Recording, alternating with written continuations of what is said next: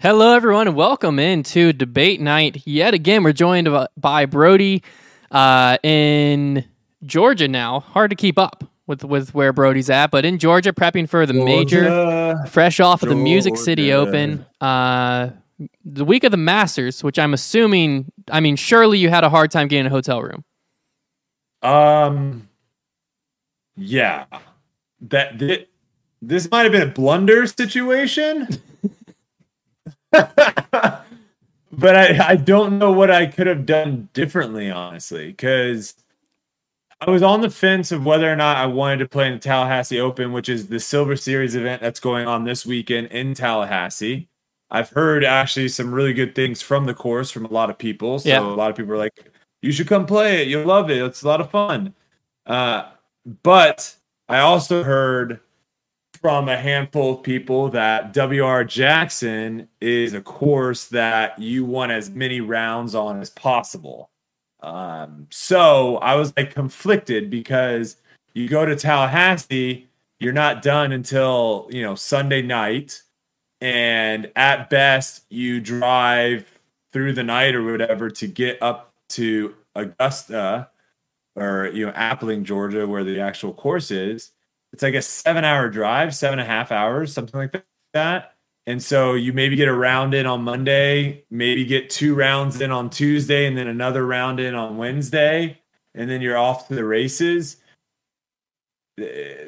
That's feasible. I think the other thing that kind of also was in the back of my mind was my body is, I wouldn't say breaking down, but I'm definitely starting to feel the effects of, I think I'm 5 weeks in a row right now, something like that. I think so, because I think you said if you didn't stop, you were going to be 8 weeks straight if you didn't take a week off. Yeah, and which I think is manageable for sure if you are at the stage of your game where you're just trying to maintain things. Yeah, but I'm not at that stage. I'm at the stage of where I'm not just practicing the course and being like, oh, my putt was off today, let me work on that. I'm practicing the course and spending a couple hours in the field trying to get my forehand better. And so there's a lot of aspects of my game that I'm still trying to improve on. So I'm not just maintaining. So I'm kind of almost double dipping right now. And I think that would catch up to me eventually. So doing Tallahassee Open, Masters Cup, Jonesboro, DDO, I might have died. So apologies to everyone that was looking forward to watching me play at Tallahassee. It's not going to happen this year. So apologies for that. But I think this is the best decision for me. With that being said, Masters Week in Augusta is an absolute chaos show. I don't know how my Wi-Fi is working, by the way. I don't know what's going on, but I'm not going to touch anything and move anything. But I'm currently in a hotel, and I've stayed in my fair share of hotel spectrums, right? I've gone to the $40 a night off the side of the highway in the middle of nowhere, and I've gone to the, $2,500 a night, in a over the water bungalow. So I feel I have a good grasp on what the price of a hotel is. This is a $50 hotel. This is a $50 hotel, and I would be happy with it. There's hot water. The water pressure isn't great, but there's hot water. The towels, these are a one and done type of towel situation where you can't really reuse it because it's so small and so thin that once you use it, it's pretty much. They might throw the towel away. I don't know if they actually do laundry. I think they just gave me a different colored sheet as a comforter. Nah. I think I have a white sheet and I have a brown sheet. Was the brown sheet at one point white? Or is it truly a brown sheet? The textile of it makes it feel like it is a brown sheet. Okay, that's good. I have 2 pillows. Keep that energy. That's decent. I have air conditioning, which is nice. You can see the TV. I don't know, Stiles, can you see that the TV is mounted? I'm in some sort of hospital room. It's a very odd. Yeah, it looks like it's like 20 years old too. It's mounted and it's all to the side. So like watching the national championship game was very awkward. Doors are super thin. I can hear the highway traffic, and then you can actually kind of see the blinds a little bit here on the edge. Blinds are absolute trash. As soon as the sun is up, the entire room is bright as a biscuit. So, and I'm paying $180 a night. Gee. So, gee. Yeah. That changes the game, man. Shredder. It's just because it's Augusta week. It's Masters week. A Holiday Inn is like $250 right now a night. Yeah, it's nuts. But I will be moving over to I almost said bed and breakfast. I'll be moving over to an Airbnb on Saturday, and I'll be staying at the Airbnb all week with Jonathan Nicholson and Ezra. So we actually found a pretty good little spot there. The other thing, too, is I don't know if you're familiar with, like, I know you've played the course a bit, Hunter, but it's like there's nothing really near it. No. So no, nothing at all. There's Publix, I believe, and there's a chicken, or is it there's like 2 minutes down the road. There's is it a Fresh Market or Whole Foods? Maybe in a different direction than I've gone. And then there's that chicken restaurant on the corner that's also a gas station. And there's a Zaxby's somewhat close, but beyond that, there's not much. Yeah, I'm third. Also, size. Can you lower Hunter's volume just a little bit because he's peeking through my headphones. We haven't even talked about Duke yet, so I don't even want. I want to make sure we lower it before we start talking about Duke. But it's a 30-minute drive, which is not terrible, not ideal, but I think our Airbnb will be like 20 minutes. Yeah, so I'll be in a much better spot come Saturday. But we're dealing with crazy weather right now.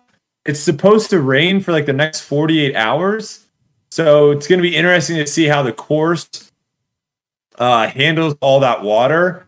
And then on top of that, it looks like it might rain on Saturday and Sunday. Like tournament time. So, next week.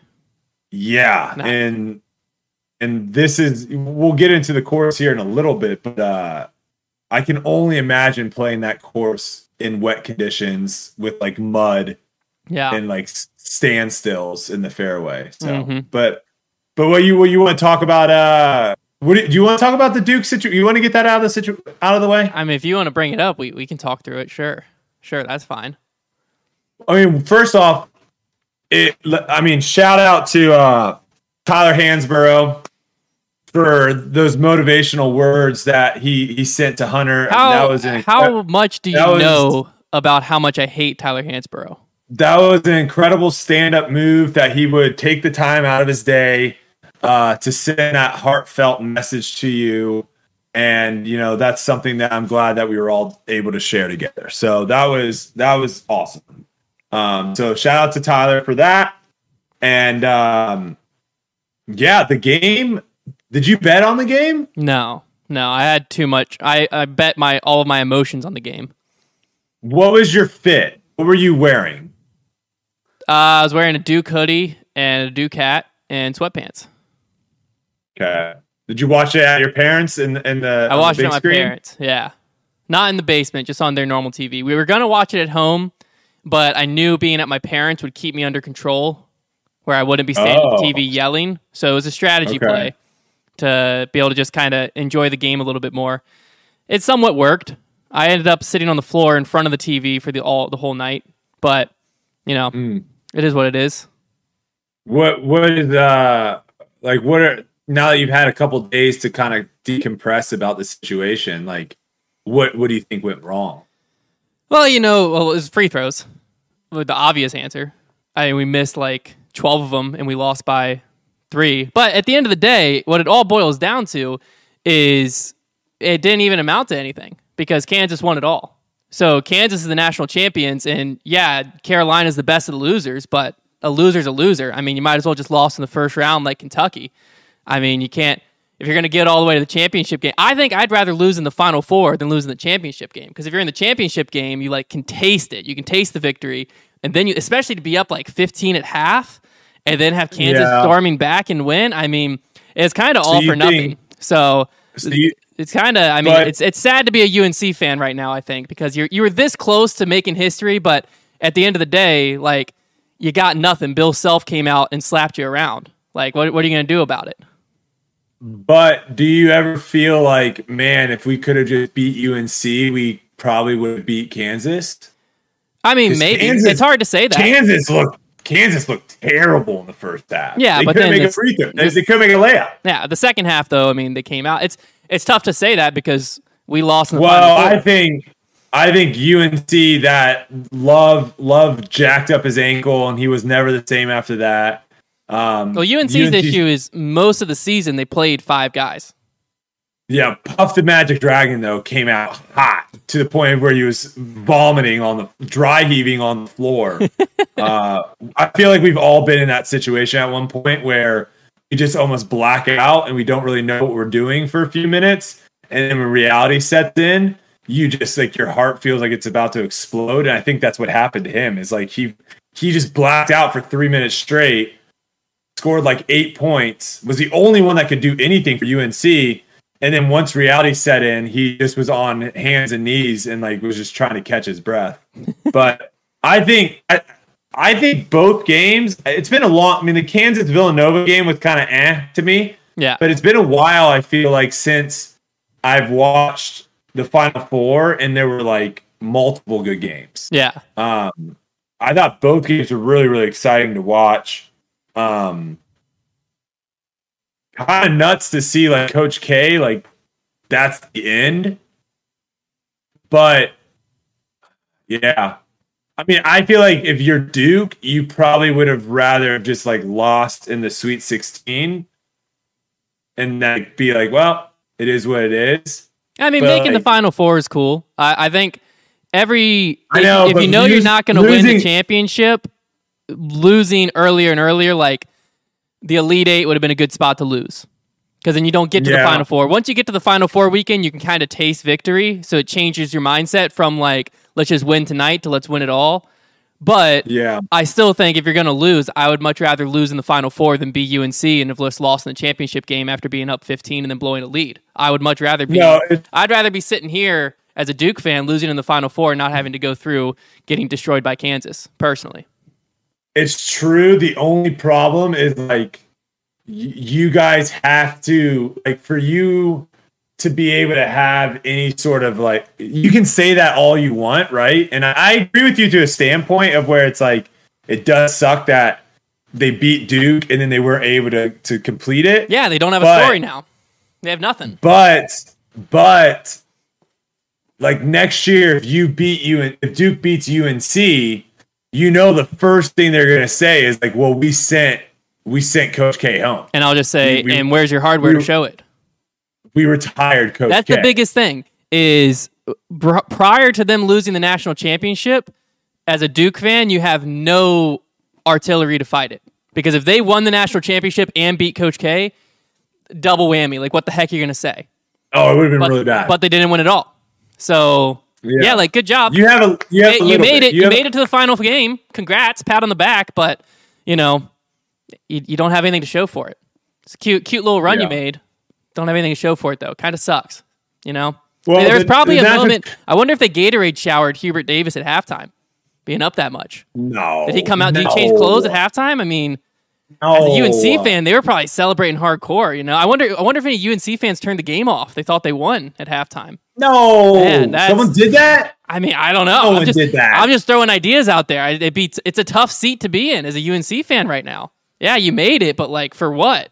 You could have just lost in the first round, got extra rounds of practice. I mean, if we're being fair, tough, I think tough. if someone could be in UNC shoes or Duke shoes, they would pick UNC shoes. It's not as good as it could have gotten, but I still think you'd rather lose in the Final Four than the championship, though. But they beat Duke. Yeah, so but you got to the championship, and all for nothing. It is what it is. It's tough. No one will even remember UNC from this season, really, when you think about it. Well, the problem is I don't know when the next time. Like, that was the first time Duke and UNC ever faced each other in March Madness. So when the heck will that happen ever again? Who knows? Maybe never in our lifetime. So. Yeah, probably never. But the tournament itself, awesome, incredible. I wish St. Mary's would have made it farther. I was rooting for the Duke-UNC Final Four matchup, so I was rooting for St. Mary's just because I hate UNC, but I wanted the matchup in the Final Four, so I understood St. Mary's had to go. But it would have been electric if a 15 seed would have made the Final Four. I mean, those stories are always cool. Only issue with a high seed going as far as they did is some team, and this year was UNC, some team is going to figure them out because there's a reason they're a 15 seed. So once a team figures them out, they're going to get destroyed. So the Elite Eight, which is where they made it, that's as far as I like a team like that going, because they're not going to win the championship. As a 15 seed, especially, you're not going to win the championship. So someone's gonna figure you out. How far did Florida Gulf Coast go that one year? Sweet 16. Sweet 16. This is the first time a Final or a 15 seed had made it to the Elite Eight. Mm. But Florida Gulf Coast, another great example. That's a fun run because it doesn't Dump get city baby. It doesn't get far enough that was into. Awesome. Yeah, that was incredible. Who was he's in the NBA now, Kenneth, right? The dude with dreads and dunking all over everyone. Crazy athlete. He played for the Nuggets for a while. But anyways, that's a great run because Florida Gulf Coast, they get through the first weekend. They get into the second weekend. It's a great storyline. They knock off some good teams. But they don't get far enough that it ruins the final weekend of March Madness. Because you don't want a team that doesn't belong there being in the Final Four and having a team figure them out and win by 40. And it'd be okay, well, there's a waste of a game. So I think that Villanova game would have been a lot closer if they didn't lose their second leading scorer. So, it could have been two really good Final Four games. But this makes it, are we more excited for the match play event? After seeing this, we get a little bracket play ourselves in the match play event. It's a couple months away. I'm always excited for brackets. Brackets make everything more fun. More brackets, the better. All right. Let's jump into. Let's talk Music City. Let's talk Music City real quick because I want to get your opinion as a player of the event on a few different things here. Okay. What do you got? First, being the course design in general. You leading into the event, you liked it. I've seen several pros now be more vocal about dislike it. Parts of it. Yeah. Parts of it. I've seen several pros be vocal about disliking, not the course as a whole. But I think for a tour level course, disliking it, if that makes sense. One of the ones was obviously the whole Joel Freeman incident. I don't know if you saw that, where he was I heard about it. I think it was hole 11. He was in some really thick thorns, 25 feet away from the basket and stuff like that, to where, having stuff inside the circle is fine, but thick thorns where you can't get to your disc, that's a whole different thing. So let's break it down. Let's break it down. We'll go step by step. So the first thing you asked was what I thought of the actual course. Yes. And then we could go into Joel Freeman, slow play, results, all that stuff. So first thing is the course design. I don't know if this is the Disc Golf Pro Tour's theory or guideline of where they're hey, we want Silver Series events to be easier course-wise. I'm not sure. I don't know. It'd be very interesting to hear from them if that is something that they're Silver Series events are going to be courses that maybe aren't as challenging, but that is kind of so far. We've had 3 Elite Series events and 2 Silver Series, and both the Silver Series courses and they have some holes to them that make you feel, and I guess Waco a little bit has some of those holes as well, of where it just doesn't feel as challenging. But first things first is hole 1. I feel like I've said this 1,000 times. I don't think hole 1, I'm not a fan. Yeah. Either. Not I don't think. I'm not a fan of starting on a short par 3 on hole 1. And I feel like so many courses we've played, Waco, Belton's kind of like a hyzer 350-foot par three. Vegas, one of the courses is a short par three. Factory is like a 400-foot par three. And then Innova is like a 330-foot par three. And then would we just play Belton? Belton's a par three. So it's like every course we've played so far starts with a par three, and some of them are like short little dinky par threes. Yeah. And that was exactly what we started here. As a player, I'm not a fan of it. I'm curious of like how spectators view it, because like if you tune in, okay, you tune in live coverage, you're getting jacked up, and they're like, all right, first on the box is, I'm trying to think who was on feature card first day, probably Chris Dickerson. So we'll say Chris Dickerson. They're like, Chris Dickerson, everyone's clapping, and you like see it's like the basket's right there. It's 200 feet. Or 205 feet right in front of you, and he's lining up a shot, and then he goes and throws, and he hits a tree 10 feet off the fairway. Yeah. Like, what? Like, what? What are you thinking? Like, are you thinking anything about, like, this is a weird hole to start? Like, or is that, you're just completely, doesn't matter what kind of hole we start on? When I see a shot like that, I more immediately think, like, oof. Like, not necessarily anything about the hole, but like that's a rough way to start a round, if that makes sense. Like I'm more thinking about the player, like, oh, you don't want to do that. Cause I think in disc golf, cause you like more of a like open par four essence to where your first shot, there's not a lot of risk. You just get off the tee and get going, right? Yeah. Just everyone rips something off the tee, gets out, and like moves on. So everyone, like when they announce you, everyone's clapping, looking at you. You rip a shot, everyone claps, and you're gone. Yeah. Yeah. I mean, I don't mind either. Versus this where there are people like throwing shots, and then like the next person's up and they're getting announced, and like your disc is 10 feet in front of them. Yeah. About the throw. I don't mind hole one being like a shot that you can mess up. Whether that's a par three or a par four. I don't like it being a shot that you don't feel pressure early in the round, but it's a shot that if it was late in the round would make you make a decision. Like hole one at Texas States, for instance, I think is a great example where hole one, since it's on that big mound, if you, in your head, you could easily just say, I'm playing for a three every round. But if that's hole 16, you might be 40 feet, and where it's hole one, you're laying up. Now that it's hole 16 in the round, you have to run that putt, because you know how your round's going, or you know where you stand. So I think with the location of like a hole like that works a lot better later in the round, but like that's just a hole where you have to make a decision whether you're aggressive or lay up, because I think early in the round a lot more players are going to make the safe decision, whereas late in the round it allows for more excitement. So I don't like there being like a decision hole on hole one, but I don't mind it being a par three. I just think it in general, it just kind of needs to be a good hole. Music City, it seemed like it was one of the like quote unquote forgetful holes, if that makes sense, to where if it was hole 12, it'd be the hole where you're like going through and you're like, dang, what is that hole 12? I don't think that's a good starting hole. I think if it was a like good memorable par three, like an iconic hole on the course, then it would feel a lot better. But since it's just kind of like a short dinker, forgettable hole on the course, it makes it feel like a weird one. Yeah, it feels like a weird way to start the round. Hole one. Waco hole one. Very similar. So outside of, I think this course had a couple holes that were some of the better holes I played on tour this year. 17, 4, 3 is a great hole. 2 is a good hole. There were some holes on the back nine that were pretty good, like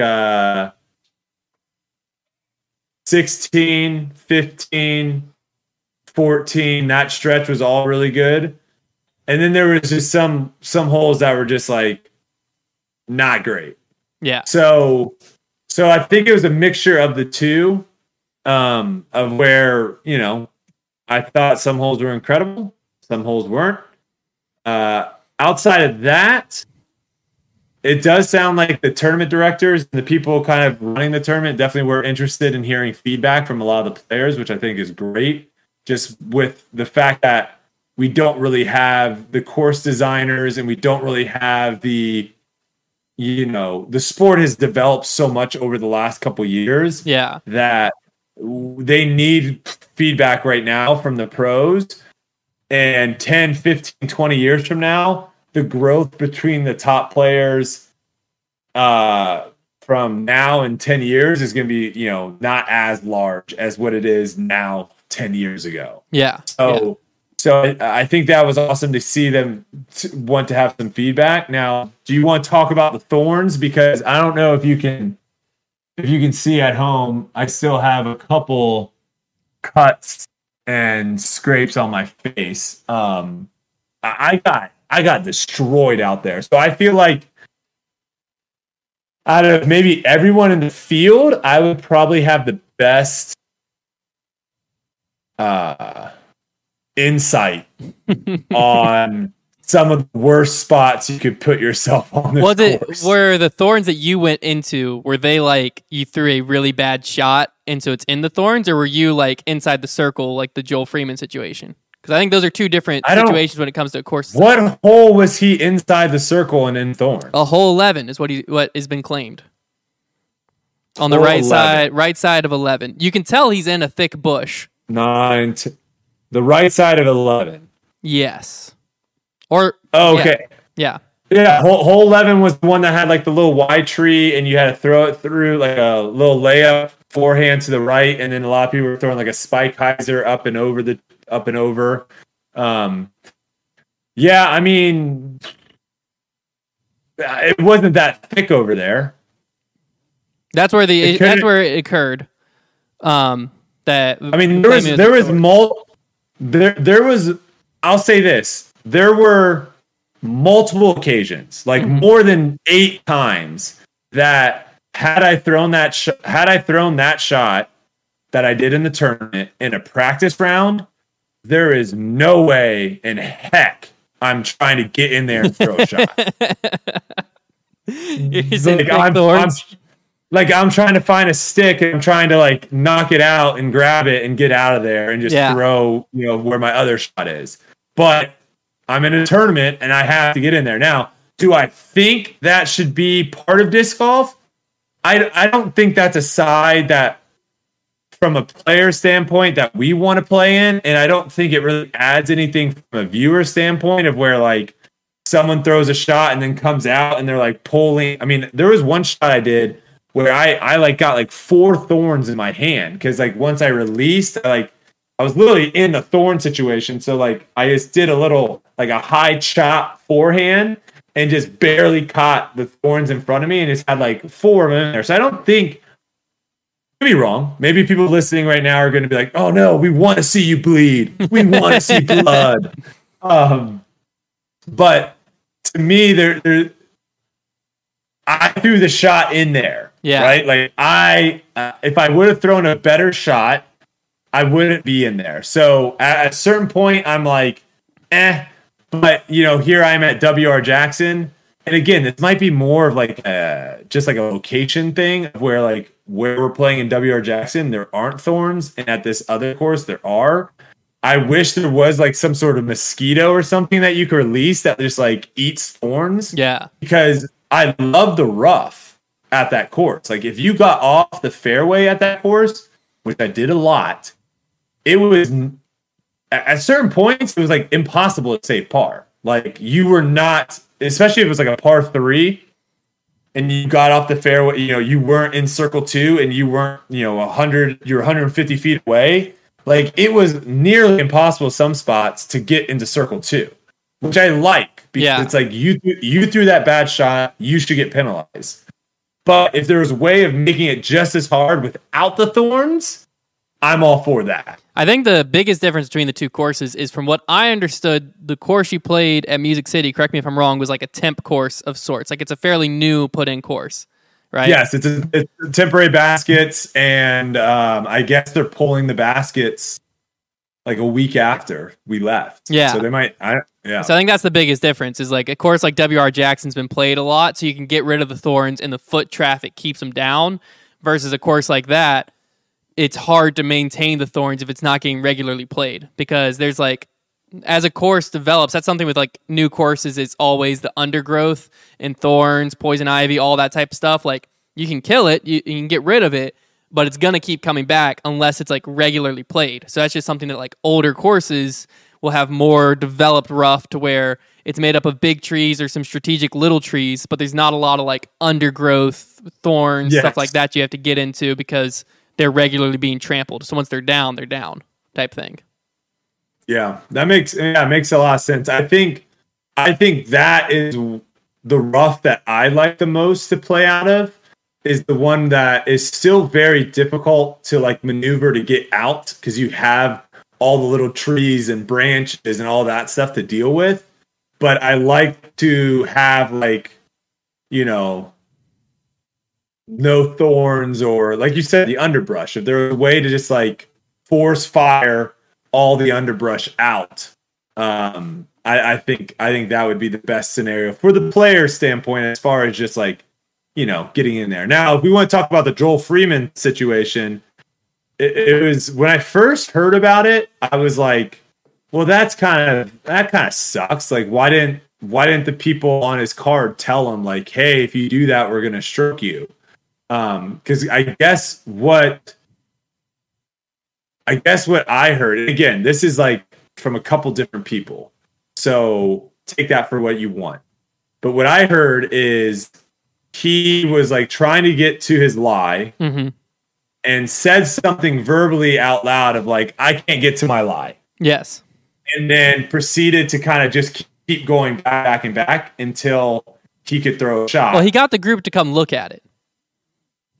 Okay. So on coverage, you can see Nathan Queen and Dickerson, them looking at the lie. The issue was, because the issue here is the two people who are mainly in the story, one being Joel Freeman. He posted like kind of a cryptic, you didn't get much detail from Instagram post, basically just being like, it was unfortunate. Let's just move on. It is what it is. Nathan Queen was doing the commentary.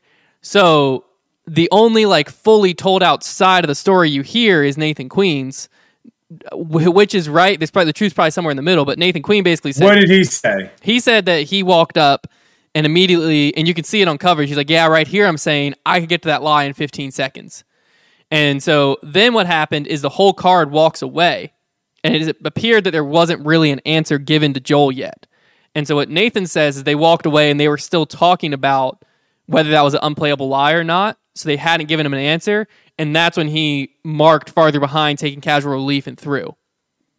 Yeah. So to me, it just seemed like this misunderstanding on Joel's part. It seemed like a miscommunication thing of where he never got confirmation, because what I was told was they assumed because he took it back there that he was just taking it unplayable.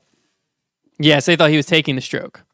So yeah, they thought because they basically didn't make it sound like it was unplayable, or not. Sorry, they didn't make it sound like it wasn't something. Because the only time you can do that is like if your disc is like up against a tree. Yeah, like if you physically can't get to your disc, you can take relief back. Yes, and so I think they saw they weren't like, oh yeah, man, there's no way. Because really, if it's a thorn bush, you can get your foot in there. Yeah, you can find a way to get in there. As much as it sucks, trust me, I have scrapes all over my body to prove it. It sucks, but I don't think in the rules, and maybe, again, this is where it's like, I wish there wasn't thorns, because you can't put something in the rules of where it's like... Well, that's where like, the tournament director... It can't claim relief, casual relief from all thorns. So that could be something said at the meeting where you get casual relief backwards from all thorns. Or you can also designate specific ones. So you can say the thorns to the right of hole green of hole 11, you get relief from that. You can say that. Because so that's kind of the only solution that could have happened.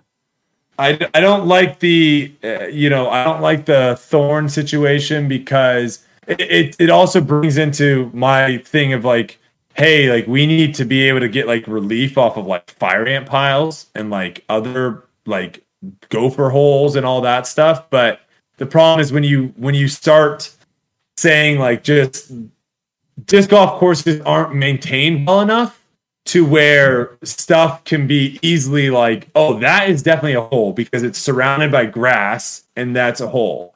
And it's the same thing with thorns is like there's such a you can abuse that rule if you're like you get relief off of thorns. So regardless, they all thought he was taking unplayable. They get to the tee. They asked him what he got. He said 4. They're like, isn't it 5? And I think that's how the story goes. Now, there was another incident too, which I didn't know this. This I didn't even know this after we did the podcast. Another Joel Freeman. Yeah, hole 17 or whatever. Hole 17. So I didn't even know this was a rule. So for everyone listening right now, this is kind of an interesting rule. And again, this is where I think the PDGA is making rules for all tournaments. And this is where I think the Disc Golf Pro Tour needs to separate a little bit from the PDGA and say, hey, some of your rules make a lot of sense for flex starts and make a lot of sense for C tiers, but don't make sense for the Disc Golf Pro Tour.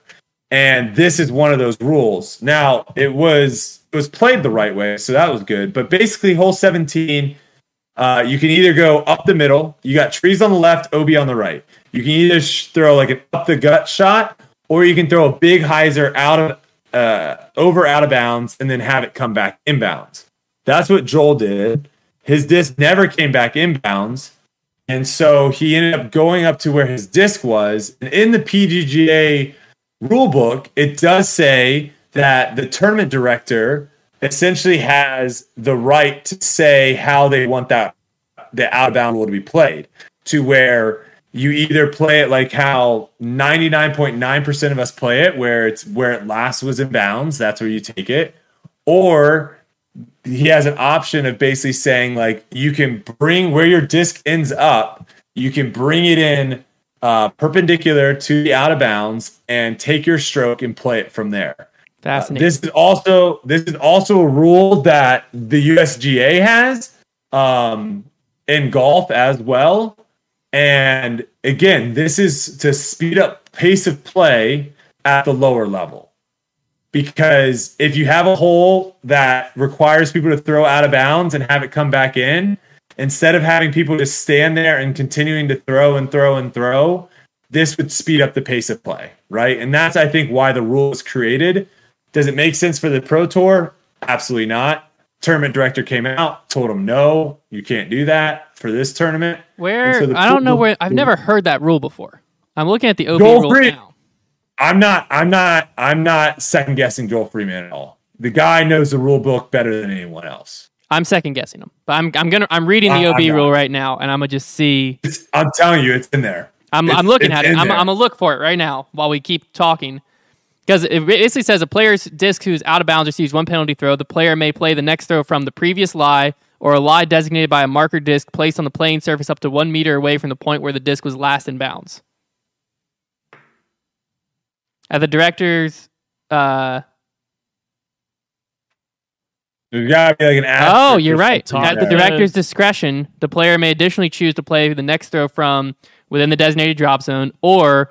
a lie designated by a marker disc placed on the playing surface up to 1 meter away from the point of out-of-bounds line nearest the position of the disc. That must be a new rule. That's fascinating. So it's at the director's discretion, though. So the TD would have had to... Same thing as the casual relief for the thorns. TD would have had to have said that before the tournament. I'm telling you, Joel Freeman knows the rule book better than anyone I've ever met. Knowing the rule book can save you a stroke or two at least, a turn, 100%. Maybe even a round. 100%. Yeah. 100%. But that's where I think... What were you going to say, Silas? Yeah, what were you saying? You said someone in the chat. Oh, no. I was just saying Todd said he looked it up. He said where to find it. Yeah, I found it. I found it. You're good. It was the next few points down. Oh, nice. That must have been added recently because that's fascinating. Do you want to hear my crazy rule story? Let's hear it. Of how I stroked myself? Okay. So, well, maybe bad use of the word. How I took a worse score than I should have. There you go. So this was a hole that most players you saw throw like a chip forehand and then like another chip forehand. But you could throw like up and over the trees like immediately off the tee pad. This was like a hole 8, I believe. Hole 8. you could throw like this high ante. I don't know if it was on coverage, but Garrett Gerthy threw a shot like pin high on this par four. Ridiculous shot. But you can throw a high ante flex and flex it like over and get way over there and then have like a straight 200-foot shot. So that is what I did the first 2 days. And just easy birdie, easy birdie. One of the days I got up, I was throwing my Janice Thrasher. And one of the days, the wind kind of like knocked it over more into a sky roller. And so it hit and rolled like another 150 feet straight. And there, it was probably like 20 or 30 feet short of these white stakes. Now, once I saw that, I was like, okay, are these out of bounds for us? Because I was like, I'm pretty sure when I looked at the tee sign, there's like no LOB on this course, like, or on this hole. And so I re-looked at the caddy book, and yes, lo and behold, it says OB over the fence, which is like so far right and like short that this is obviously not talking about that. And then there was no other OB on the course. These white stakes were for hole 17. So if you went too far on hole 17, these white stakes came into play because they kind of the two holes kind of caddy cornered together. So I'm like, all right, so I'm fine. If I somehow end up going past, I'm fine. Well, lo and behold, round three, my disc does the same thing, turns into a sky roller and rolls like another 50 feet further than before. And I get in the middle of this thorn bush past these white stakes. Now, in my head, I'm like this is an OB. I know it's not OB. This is an OB. But, you know, I talked to by people on my card, and I'm like, guys, there's no OB on the tee sign. I'm like, there's no way that this can be OB. And they're like, yeah, we think that you should just play a provisional just to be safe. And I was like, all right. I was like, fine, I'll play a provisional. So I take my 1 meter in, and I end up, because I take my 1 meter in, I'm no longer in this massive thorn bush. And I throw him, get freaky up to like 5 feet. Okay. So I'm like, all right, well, that's a par for my provisional. Let me just so now in my head, I'm like, I'm going to see if I can get like a crazy flex forehand, like stand still. Again, I'm like, got thorns all around me. So like my range of motion is very minimal. I'm like, can I get a crazy flex forehand all the way up to the basket and maybe get birdie on this hole? Cause I'm like, this is the disc I'm actually using. Throw it. Goes straight ultimate frisbee style, nose up, hyzers over into this other thorn bush. have no shot. So I just chuck something up there, get to about 32 feet. And now I'm walking up being like, okay, what the heck? And I missed the putt. And which also puts me in a really weird spot because I was my other shot was also out because everyone else parked it. So, like, now I'm like, it was really weird because, like, I need to get that putter, but I need to mark this disc and mark that disc. It was a weird situation, but I ended up parring on my provisional. Yeah. And bogeying on my not provisional. So now they're like, all right, well, what do you want to take? And I'm like, well, I got to take the 5 because that's what I think. Like, I don't think that should be OB. Yeah. But now in my head, I'm like, crap. At the end of the round, I got to talk to the tournament director and I got to try to talk my way into trying to figure out to make that OB because that'll save me a stroke. So I talked to him. I'm like, hey, those OB lines on the back of 17, is that OB for hole 8 as well? And they're like, no, that's just for 17. And I was like, oh, okay. Dang it. Well, screw me. But that brings an interesting topic. I don't think that should happen. I think if there's OB, that it needs to be OB for all holes playing around it and not just like. Well, typically what it is happen. Is like you have course OB. So, like, there's a barbed wire fence or a property line, and you define that, like, at Independence Park, for instance, in Bedford, there's the entrance gravel road, and so on all holes, it says it at the top of the caddy book when I write it, all holes, gravel road, and beyond's OB. So it doesn't matter where you find it because that plays in a lot. But then there's some, like hole 13, for instance, which I might actually, that's a pretty bad example, but there's sometimes a hole where it'd be OB on the hole to protect a different fairway, but like that fairway doesn't necessarily need protecting back, if that makes sense, like, or whatever. So sometimes you put OB just on like hole 4, fence on the right's OB, but then on the other side of the fence, you know, 200 feet farther away is hole 7. So you don't even think about the fence protecting hole 4. And so then you don't put it there. And if you don't put it as an OB for a hole, that's why you have to put like course OB as like all gravel road and beyond's OB for all holes. Cause if you forget it on a hole, then it just isn't OB on that hole. So then you might have a player playing over a property line or something, which they're right in the tournament, but you're like, that's my fault as a tournament director. So in your situation, I don't exactly know what that line defined, but if it's something where it sounds like it's just something where they didn't expect a shot to get there. It defined the back of hole 17. So like 15 feet behind hole 17's basket was OB. Yeah. And it was like 15 posts. And the posts, they just had them keep going left out into the field. And that field was like, you know, 500 feet straight off of hole 8's tee pad. Yeah. But like I said, most people that play hole 8 just throw a forehand chipper 300 feet and then throw like it's shaped like an L. Yeah. So they just throw a forehand chipper 300 feet straight and then shoot one straight across the other direction. Yeah. So the TD was probably like, how on earth did you even get there? Correct. No, there's no way a shot should ever go that direction. But that being said, I was thinking for, you know, all courses in the future, any OB for a hole should be OB. That should be an OB line for every hole. Yeah, I mean, there's probably very few.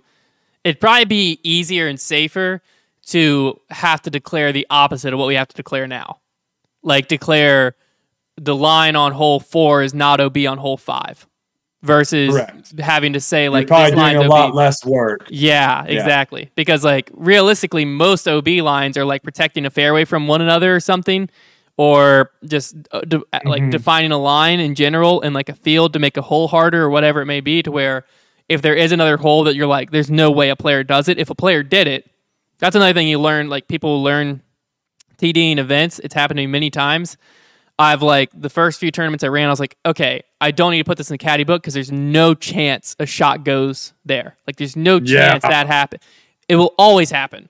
Somehow a player will do something where you're like, how on earth did you land on the roof of that shed? Like that is so far out of the way of everything. How are you there? But they are. And you're like, okay. So then anytime you're writing a caddy book, you have to define every little thing, even the things that like people will read and be like, what do you like? Why is that even in the caddy book? That's so far out of the way. But it's like, it's because it will happen if you don't put it in the caddy book. So it'd probably be easier to do the opposite where you just define what's not there. But talk, I got to hear really quick. The biggest topic that's come out of Music City is the time issue. Again, it's just because Nico was playing very well. So Nico was on feature card. He's focused. He's dialed in. It's not just Nico. It's just Nico who keeps getting seen is the thing. Correct. And so it's not just Nico. No, but that's what I'm asking as a player. You already answered question A, which is it something that you're experiencing even if you're not on a feature or lead card where there's other players taking beyond 30 seconds? Yes. B, it also sounds like you're answering B, which is it something that bothers players as much as it bothers fans at home? So then that leaves us with question C, what the heck do we do about it? Okay. Before we jump into that, I do want to say, because it's in the title, so it'd be bad for me not to talk real quick about this. Chris Dickerson's very good at disc. Yes. I got paid out in Waffle House today, so shout out to Ezra for being a man of his word. And while we were there, we were talking, and he obviously played on lead card with him, and he was like, Chris Dickerson throws very far. And I don't think people realize just how far Chris Dickerson throws. He's one of those players where you just don't know. Yeah, and me and Ezra were talking about how this offseason, we are going to try to incorporate a run-up similar to Chris Dickerson's. Because if you watch me and Ezra throw, there's a couple other people that have like that slow cadence. of where we just take like a couple steps and we're, you know, we might be moving like 3 miles per hour laterally, where Dickerson's probably closer to like 10 miles per hour when he's like really ripping them.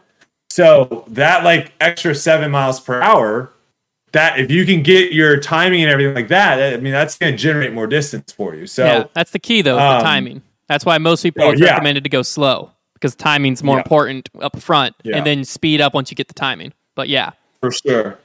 So, but yeah, I mean, he is ridiculously good.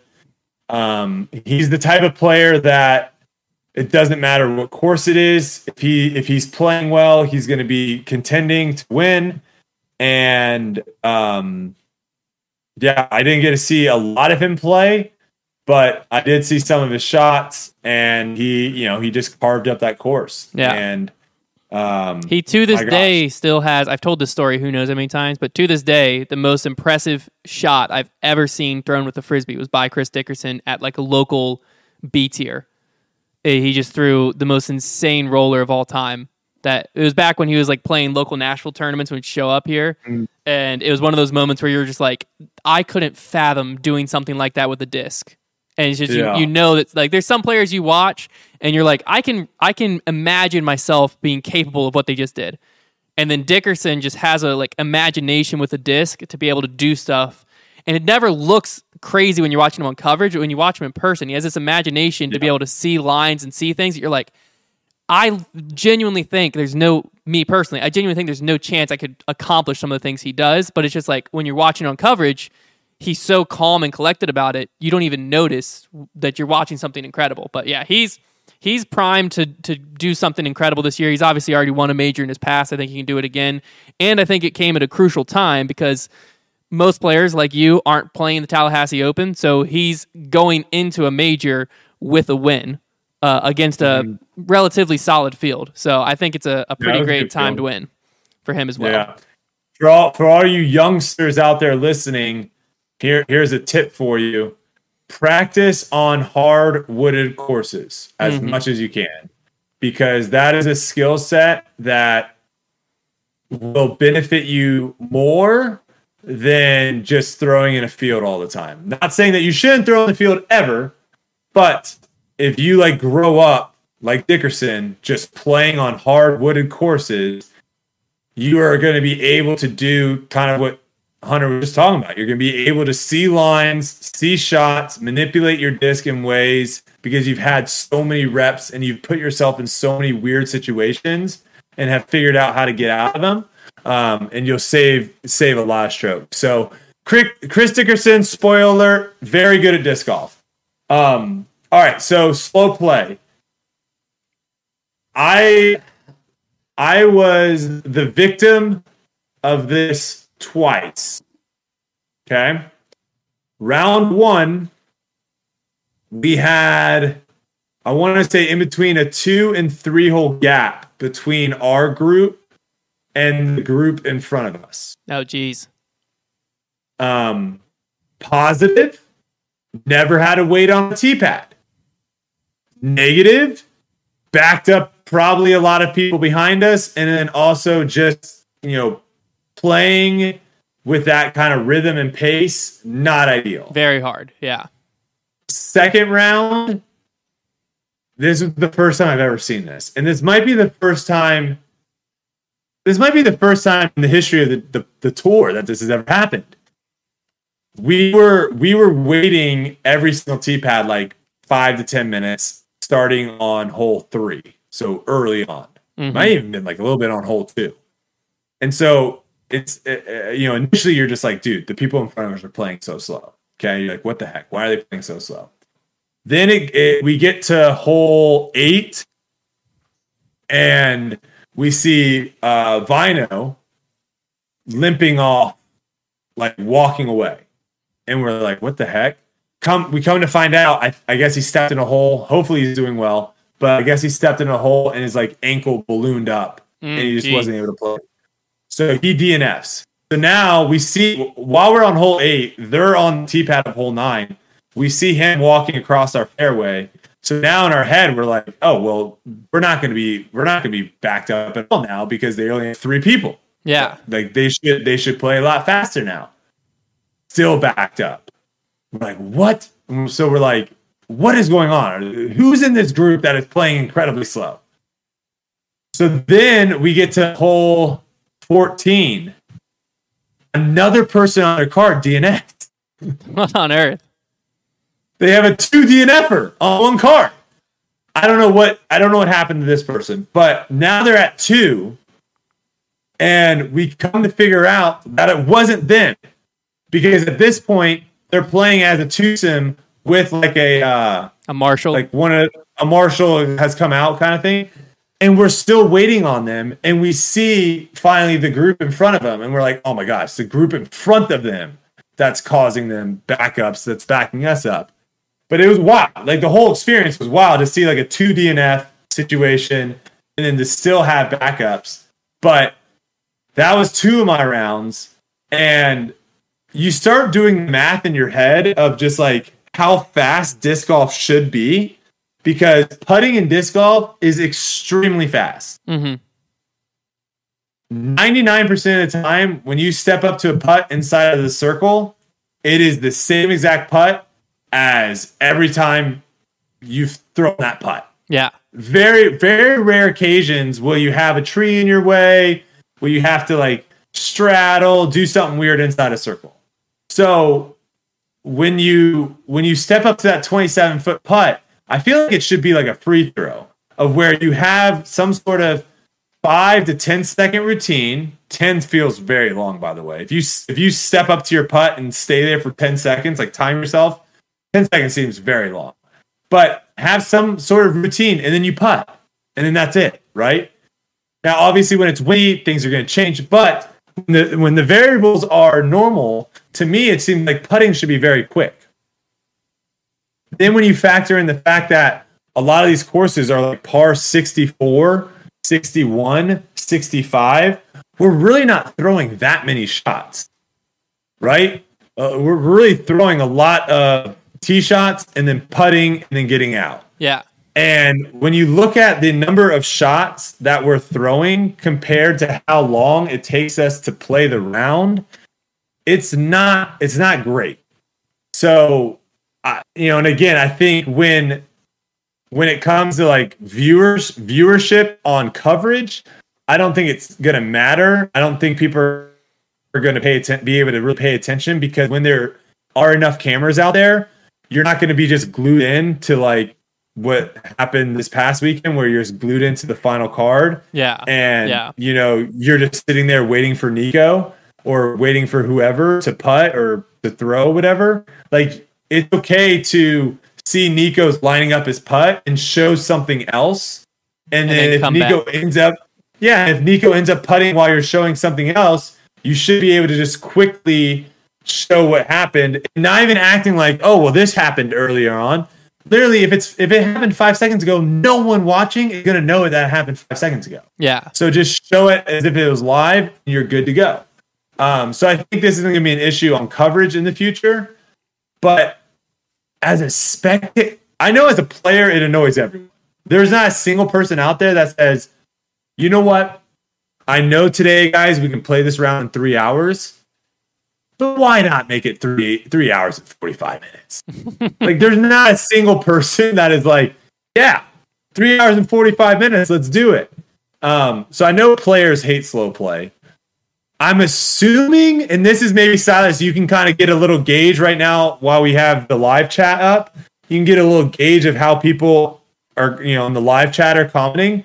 Like, I'm assuming if you're at the event spectating, I got to imagine that you're not enjoying the slow play, because nothing. That's the other thing. Nothing's like happening, where if I go to a golf tournament, a lot of times the golfers will take 30, 45 seconds, a minute before they hit a shot, but they're there standing with a caddy. You can see them talking. They're throwing the grass up. They're picking up different clubs. They're practice swinging. They're doing a bunch of things. Or at least, like, as I'm spectating it, I can like see and there's be like, "Oh, that's interesting." Yeah, yeah, yeah. That's what everybody's saying in the chat. Like, I mean, no one likes it. because you're just sitting there waiting for someone to putt. It's not like they're doing anything else. There's nothing else to watch. You're just watching them line up the putt for 30 seconds or whatever. I will even say, like, I will get goosebumps sometimes watching Tiger stalk a putt, right? Like when he's laser focused, he's crouched down behind it, he stands up, he walks around, looks at it from the side, looks at it from the other side, comes back behind it, and he's just like, you can just see the intensity and he's reading the green. Like, I'm locked in. Yeah. Because that, to me, like, I can see him doing something. I can see him focusing. He's walking around. You know he's trying to read the green. The announcers are talking about how hard of a putt this is. When someone's just standing over a 30...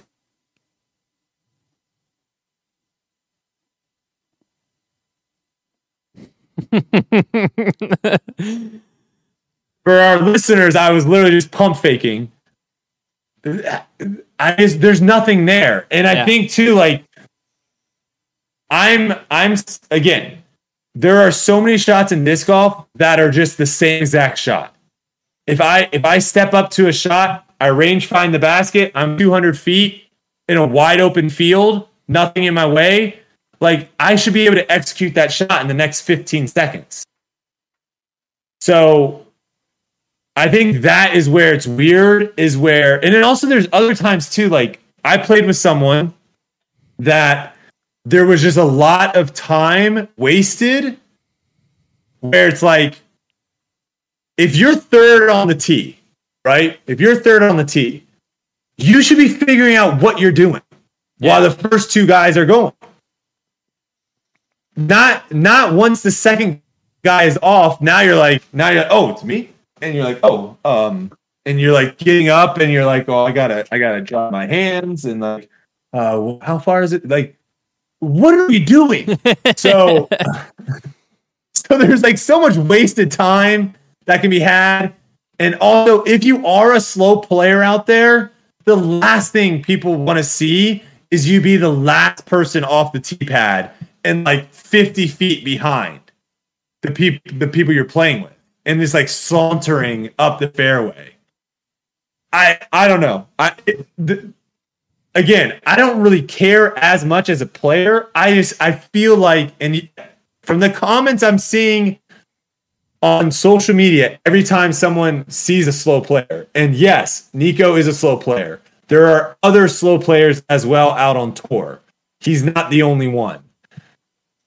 And I feel like until something is done, I think it's going to be an issue because you're just going to get more and more people to play slow. Yeah. Because, I mean, realistically, like for some players, that's an advantage. I was going to say, do you think that's intentional? Do you think he's doing that on purpose? No. Nico knows. I've talked to Nico. Nico knows that he doesn't play fast, and it's something that he doesn't like. I know that for a fact. It's not like he enjoys playing slow. So I don't know what it is with him. Gandon Burr is another person that I talked about last year as someone that plays slow. He also got criticized multiple times when he was featured on, I believe, like Waco, when he was featured on Waco live coverage. People were talking about him playing slow, and he saw that, and that was, I think he even made a post on social media talking about how he's worked on playing quicker, putting faster, doing all those things. Yeah. Like you were saying too, with the slow play, I think that it's partially when it's happening on every shot that it becomes an issue, because like if it's a big moment and a player who normally is taking 10, 15 seconds on a putt takes 30 because the wind's up and they're like drying their hand off and you can see their focus. Or they're second guessing themselves because of the pressure. And you can feel the moment. That's one thing. I normally you don't see complaints because that 30 seconds goes by fast because you're focused with the player. The other thing too that makes it go by quick is when you take it and you're in the middle of the fairway or like middle of the hole, but you're off the fairway.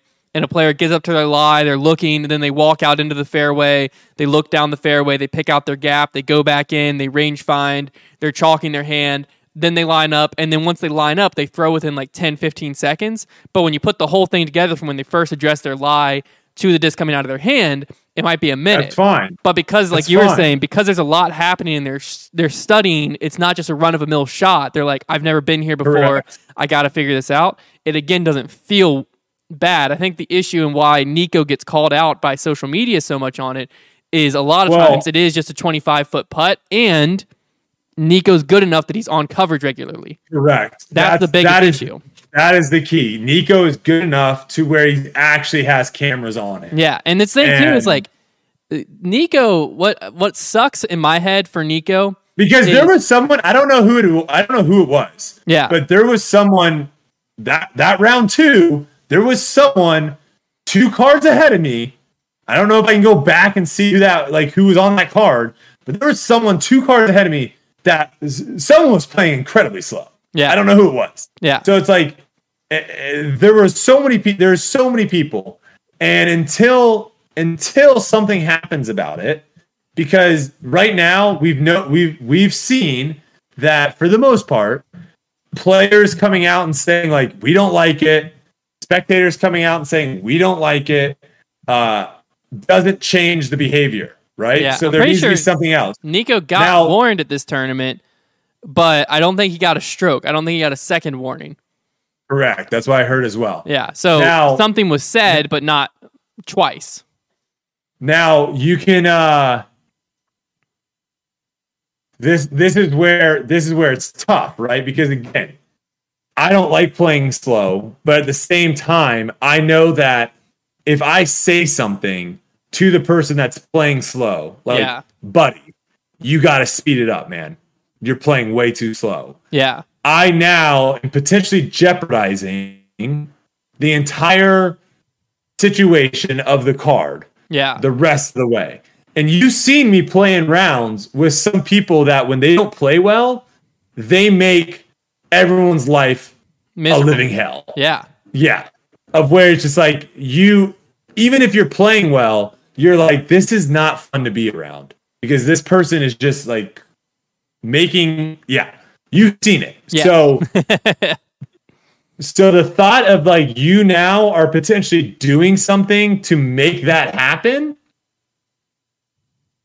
It is not a pleasant thing. And I know there are some pros out there that are like, bro, if you guys hate slow play, just freaking say something about it. Like, it's not that easy though. That's the problem is like, when you start bringing it up to people, and again, it's like, what are you going to do? You're just going to keep stroking them every single time it happens, and then they're just going to hate you, and then now it's like, I'm going to have to see this person next week and the week after that.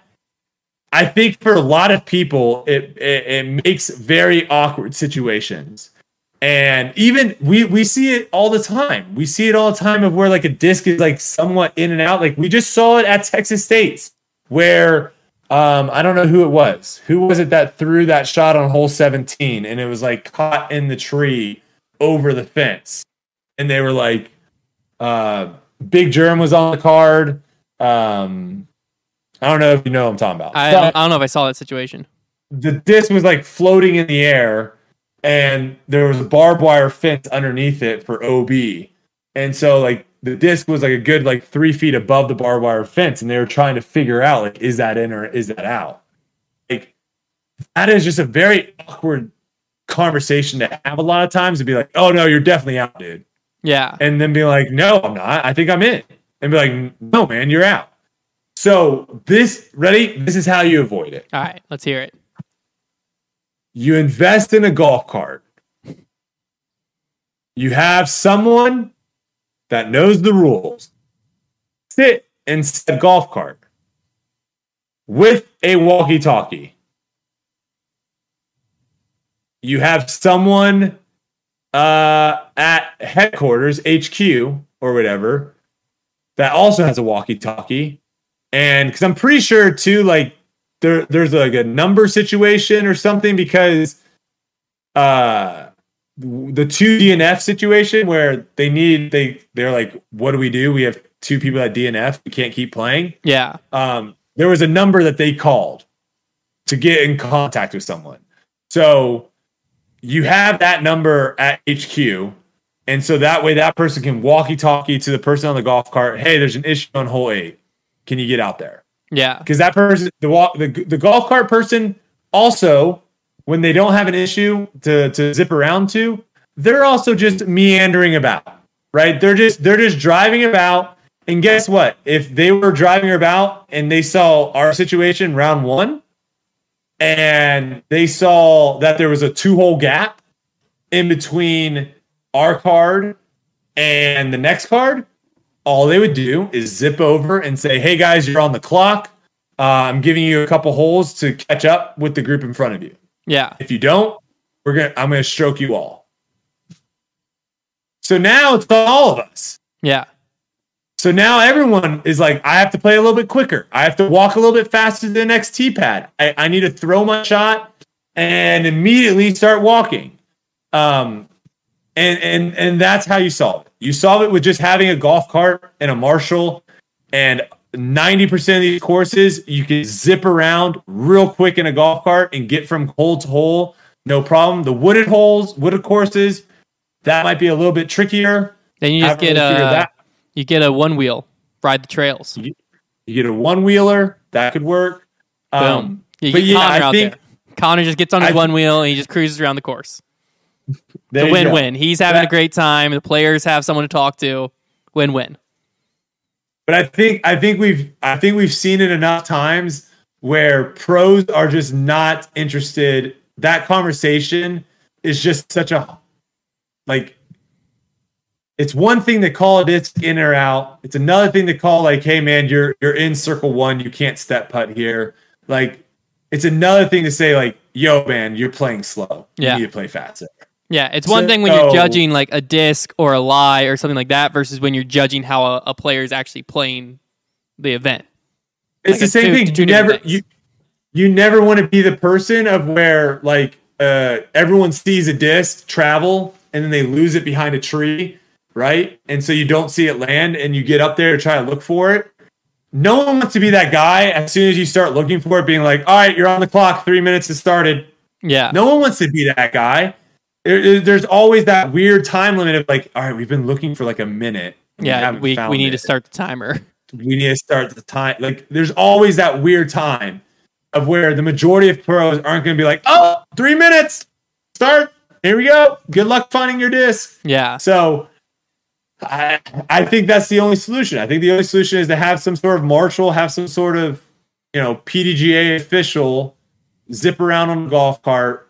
And again, that also just knowing it that as players, we should be able to see hey, we just finished this hole and we're walking to the next tee pad and they're off the hole already. We need to play this hole quicker. Yeah. Yeah. And it also gives you a better talking point of just being hey guys, the group in front of us is 2 holes ahead. I don't want the marshal to come stroke us. We should probably pick it up to where you can talk to the whole card instead of talking to, hey, Silas, you're taking 45 seconds every putt, man. Keep it up. I might have to stroke you. It's a lot more less awkward if you're addressing the whole. Hey, Silas, can you stop 5-putting every hole? Yeah. It's taking forever. Yeah. Can you please just 3-putt so we can move on? Yeah. Now, then you can just address the whole card. So then all of us are oh, okay. We know what you're talking about, but you don't have to make it awkward. Now, I think it's been a big enough issue for long enough that something has to be done. At some point soon. And I'm assuming the Pro Tour already knows that because the other issue is when you do have a player that's slow, whoever it is on coverage, it irritates players or irritates fans to where fans now don't want to watch live coverage. I hate that. Not an issue overall because for disc golf, you got post-produced that cuts it out. But for the Disc Golf Network, the Disc Golf Pro Tour as a business, they want those subscribers. So if you have people who are watching the final day and they're why on earth would I subscribe to this? I'm watching a guy, whoever it may be, line up for a putt for 50 seconds. This is awful. I'd rather just watch, and rightfully so, I'd rather just watch the cut together version. That's not a good business model either. So they got financial interest in solving it as well, because it's not just some people are a little unhappy, but it is what it is. Deal with it. There's money on the line that's being lost by not addressing it right now. Yeah, it's a crazy reoccurring theme, right? You like, I feel like we've talked about this multiple times, multiple weeks, and you know, it honestly probably wouldn't have the limelight if some of the better players didn't play slow, because you'd never see them. And that's what I was gonna say earlier before we kind of kept talking about it, was what sucks for Nico. And some of it's somewhat brought on himself, but what sucks for him is when I was first getting into the sport, when Trevor's first getting into the sport, Nico, at that time, very little controversy surrounded him. He was just the best player on earth, basically, at that time. Mm-hmm. When I got into the sport, Paul had eclipsed him, but like 2009, 2012, that range, it was like him and Shoestrick. And that's what that's what Nico was. We are now 13 years later, and Nico is still relevant enough to be arguably a top five, definitely a top 10 player. Like, he has this career that the longevity of it is among the Paul, Ricky, you know, that type of caliber player, but it's just being overshadowed in this generation by all these different reoccurring issues where it's like, yes, they're self-inflicted issues, but on the flip side of the coin, it kind of sucks because, like, people are missing out at how good of a player Nico is because you get so focused on him taking a minute to pull the trigger on a putt sometimes. So he's actually been playing ridiculously well. Well, that's what I'm saying. Is that's why it seems like such a prevalent issue. Is he's good enough to be on coverage this much? Like, if he sucked and he was not on coverage, you wouldn't hear a thing about it because you don't know, like, the card in front of you that this weekend. Until you said it, who that is. We didn't know. Yeah, we still don't know who it was. That's the thing. I want to know. Yeah, that's what I'm saying. It's like we have no idea who that was, but they're causing the same exact type issue as Nico. It's just Nico's on lead card. They weren't. That's the difference. But it's a field wide issue. This is too, like, also where I still feel like I have a lot of years left of playing on the tour. But I am very looking forward to being done because I do feel like it frees me up a little bit, right? Because it's like, again, like, I'm seeing, like, I'm very cordial and friendly with Nico. I've never had any qualms or issues with him. Same thing with Gannon and some of these other guys too. And it's like, you know, sometimes these hot topics come up and these players are in those hot topics. A lot of times I'm in the hot topic as well. So it makes it kind of more awkward to kind of have these conversations sometimes, because then it's like, all right, well, I'm probably going to see this guy. And they're going to just heard what you said. Now you got to address it. Practicing. But for the most part, I try to be at least open to people, talk to them too. But obviously people want to hear what I have to say on certain issues. And so, yeah, it is what it is. It sucks that it's always Nico. Yeah. But that's because he's putting himself in that position to where it is, where people think he is the only perpetrator. Is that the right perpetrator? Perpetrator. When in fact, he clearly is not. Yeah. Yeah. All right. Well, I've got some voice memos queued up. Did you ever get this? Yeah, did Silas ever get the scuba guy? Did you ever figure that out? The scuba guy? I did not see it come across. I saw where there was one that was supposed to be submitted, but I didn't see one come across since that time. No, someone tweeted saying, like, I need to call in to talk to you about the scuba. Yeah. So maybe we'll have it next week. Yeah, maybe we'll have it next week. But I'm gonna play some of these. I have two voice memos queued up. Honestly, I don't remember the first one. But that tree was in my way. Yeah, for everyone out there, the angle did not do you favors. It looked like you just decided to throw the scuba in a wide open field. No, I had a tree in direct line to the basket. So for that scuba probably curved 7 to 8 feet around the tree, and I will. Do I dare? I feel like I dare. Do I dare? I dare. From 60 feet with an obstacle in your way to where you can only throw an anti-putt. Like, you have to throw something left to right. I like my odds against everyone on tour. Ooh. Interesting. I don't know what that turns into, but I don't know if I agree with you. Just I haven't seen it enough. Yeah, I don't know either. I don't know how confident I am. That's why I was trying to think in my head.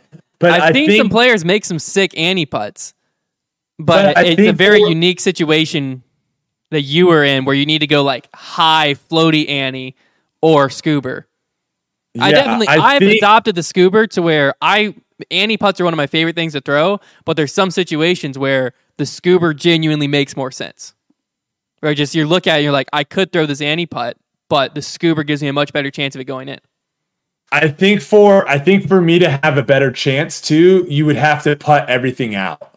So that way, that way you can't just you could if you wanted to, but if you end up throwing hard ante putt around and you miss and it rolls and does whatever, you still have to putt from there. So it's total putts, like 20 attempts from 60 feet, an object like in your way to where you have to like probably throw a 5 to 6 foot ante left to right. And you got to putt everything out. And we take the total number of putts from there. I like my chances. That'd be a fun little one. That'd be a fun challenge. Yeah. So we're going to play these voice memos. And while we're doing that, be sure to be putting in the chat if you have any debate topics or questions or whatever you want to be brought up. Silas will be going through the chat and bringing those up. We'll get a few answered here after these two voice memos as well. So let me get this first one here queued up. Hey, shout out to all the members of the Higher Club too. Our Patreon numbers are going up, up, up. So if you are a member of the Heiser Club, shout out to you. Thank you for supporting Foundation Disc Golf. We should have the first thing that the Heiser Club, I believe it's Elite or Hall of Fame, I think maybe Hall of Fame, gets early access to here in a few weeks. So that'll be exciting. Yeah. And we also got some stuff added. Yeah, we just got some new minis, I believe, added today. They don't even know about that yet. But if you're a Heiser Club member, over on the Heiser Club store, I forgot to post about it. But thanks for reminding me. Was I not supposed to say that? No, that was fair game. They're up. Oh, okay. But let's hear this. That's great promotion. Yeah, great job, Silas. All right, Travis. This is from Travis. He left us a voice message. If you want to leave a voice message, you can head over to fdnsports.com. Hit podcast and the debate night tab. There's a little thing there. You can leave a voice memo if you want a chance for us to hear your take on something. But again, this is from Travis. Is it ready, Silas? Yeah. All right. Howdy, guys. This is Travis from College Station. One thing I wanted to bring up was I honestly think that the Pro Tour needs to get away from where USDGC is and that whole concept right now. Not saying they need to get rid of like the U.S. championships, but for someone like me, I started kind of around when Brody started. I started like February or so of that 2020. And I've never watched USDGC. I watched the final round last year because it was free on YouTube. But if you think about the bump in subscribers that we've had, both to the network and just members of the PDGA in that past few years, I know y'all talk a lot about the prestige of the event. To us, there really isn't that prestige because we've only been around for a few years. I wouldn't say most, but a lot of people have only been around for a few years at this point. And I think it's only going to get worse with regards to Innova being in control of a Pro Tour major and then having to deal with a course that's at a college campus. Watching the final round last year, yes, it's exciting, but I do think it is weird seeing the hole where you throw from the Coliseum, basically. You're basically on like the steps of another building, and there's people, you're throwing around batting, baseball fields and stuff like that. I think we need to work on getting away from that event probably as soon as we can, because the problem now is that there's not that prestige for a lot of people, so you can move it. But if you wait another 5-6 years, well, now there's going to be that prestige to the event, and now it's going to be harder to move, and more fans are going to be upset about moving it later than if you move it now.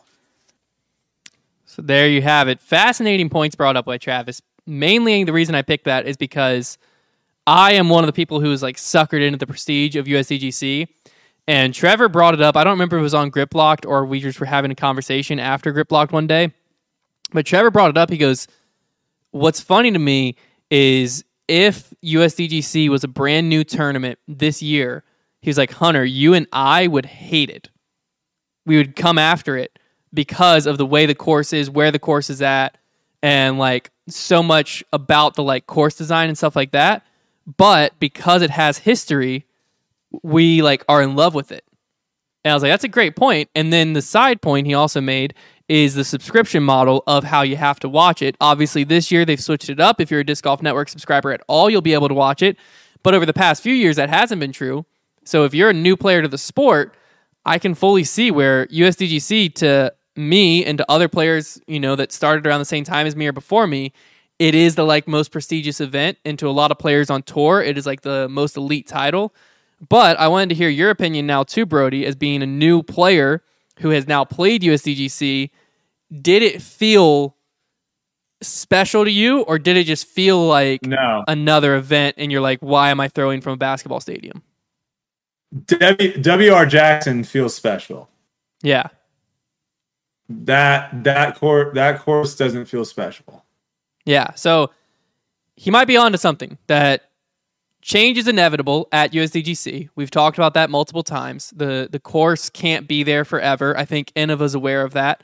We've also talked about multiple times how it's an issue that Innova or US Disc Golf has USDGC trademarked, to where the PDGA, I mean, doesn't really have that much control. But if there is ever a time to move it and to make adjustments, it is probably in the next year or two. Because as much as that would suck, I think it would probably be for the better of the event. I mean, you just got to try your best to try to find courses that feel like disc golf is the priority. Yeah. Yeah, 100%. Because his points are valid. Like when you're watching and you're like, you're throwing from buildings, you're throwing around baseball fields. Yeah, it doesn't feel as special as if, you know, I will say at MCO that was the benefit of the course, is you're just out there. It's just a disc golf course. There's nothing else out there. Yeah. Now I got to ask you about, because you just brought up WR Jackson feeling special, and I 100% agree. I think it's a course that should be used very frequently on the Pro Tour / major circuit. But one thing I noticed was, if you look at the ticket sales, the pre-sales for tickets and the online sales for tickets, they're only 400 spots a day.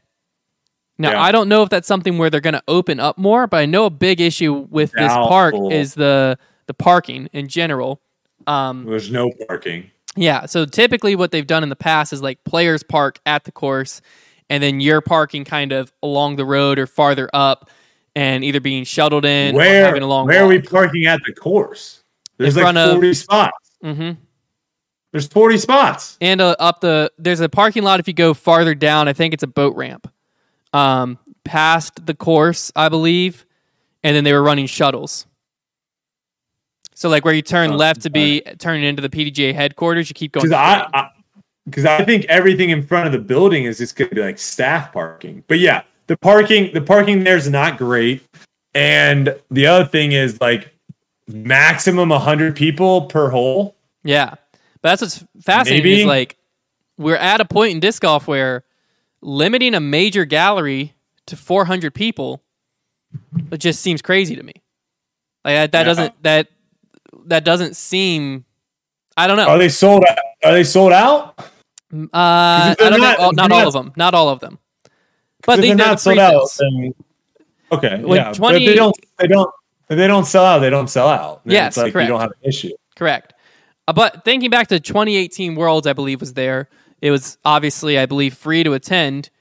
There had to be more than 400 spectators when I'm thinking back to it. Maybe it was just at the fort. I mean, that was I have a hard time believing we're going to go to any tour event and there's going to be less than 400 people that want to go. That's what I'm saying. I have a hard time. So that's where I feel the numbers getting closer and closer to 1,000. Yeah, I'm just surprised that there's a major with only 400 players, because like I think that's something that's going to have to be taken into account.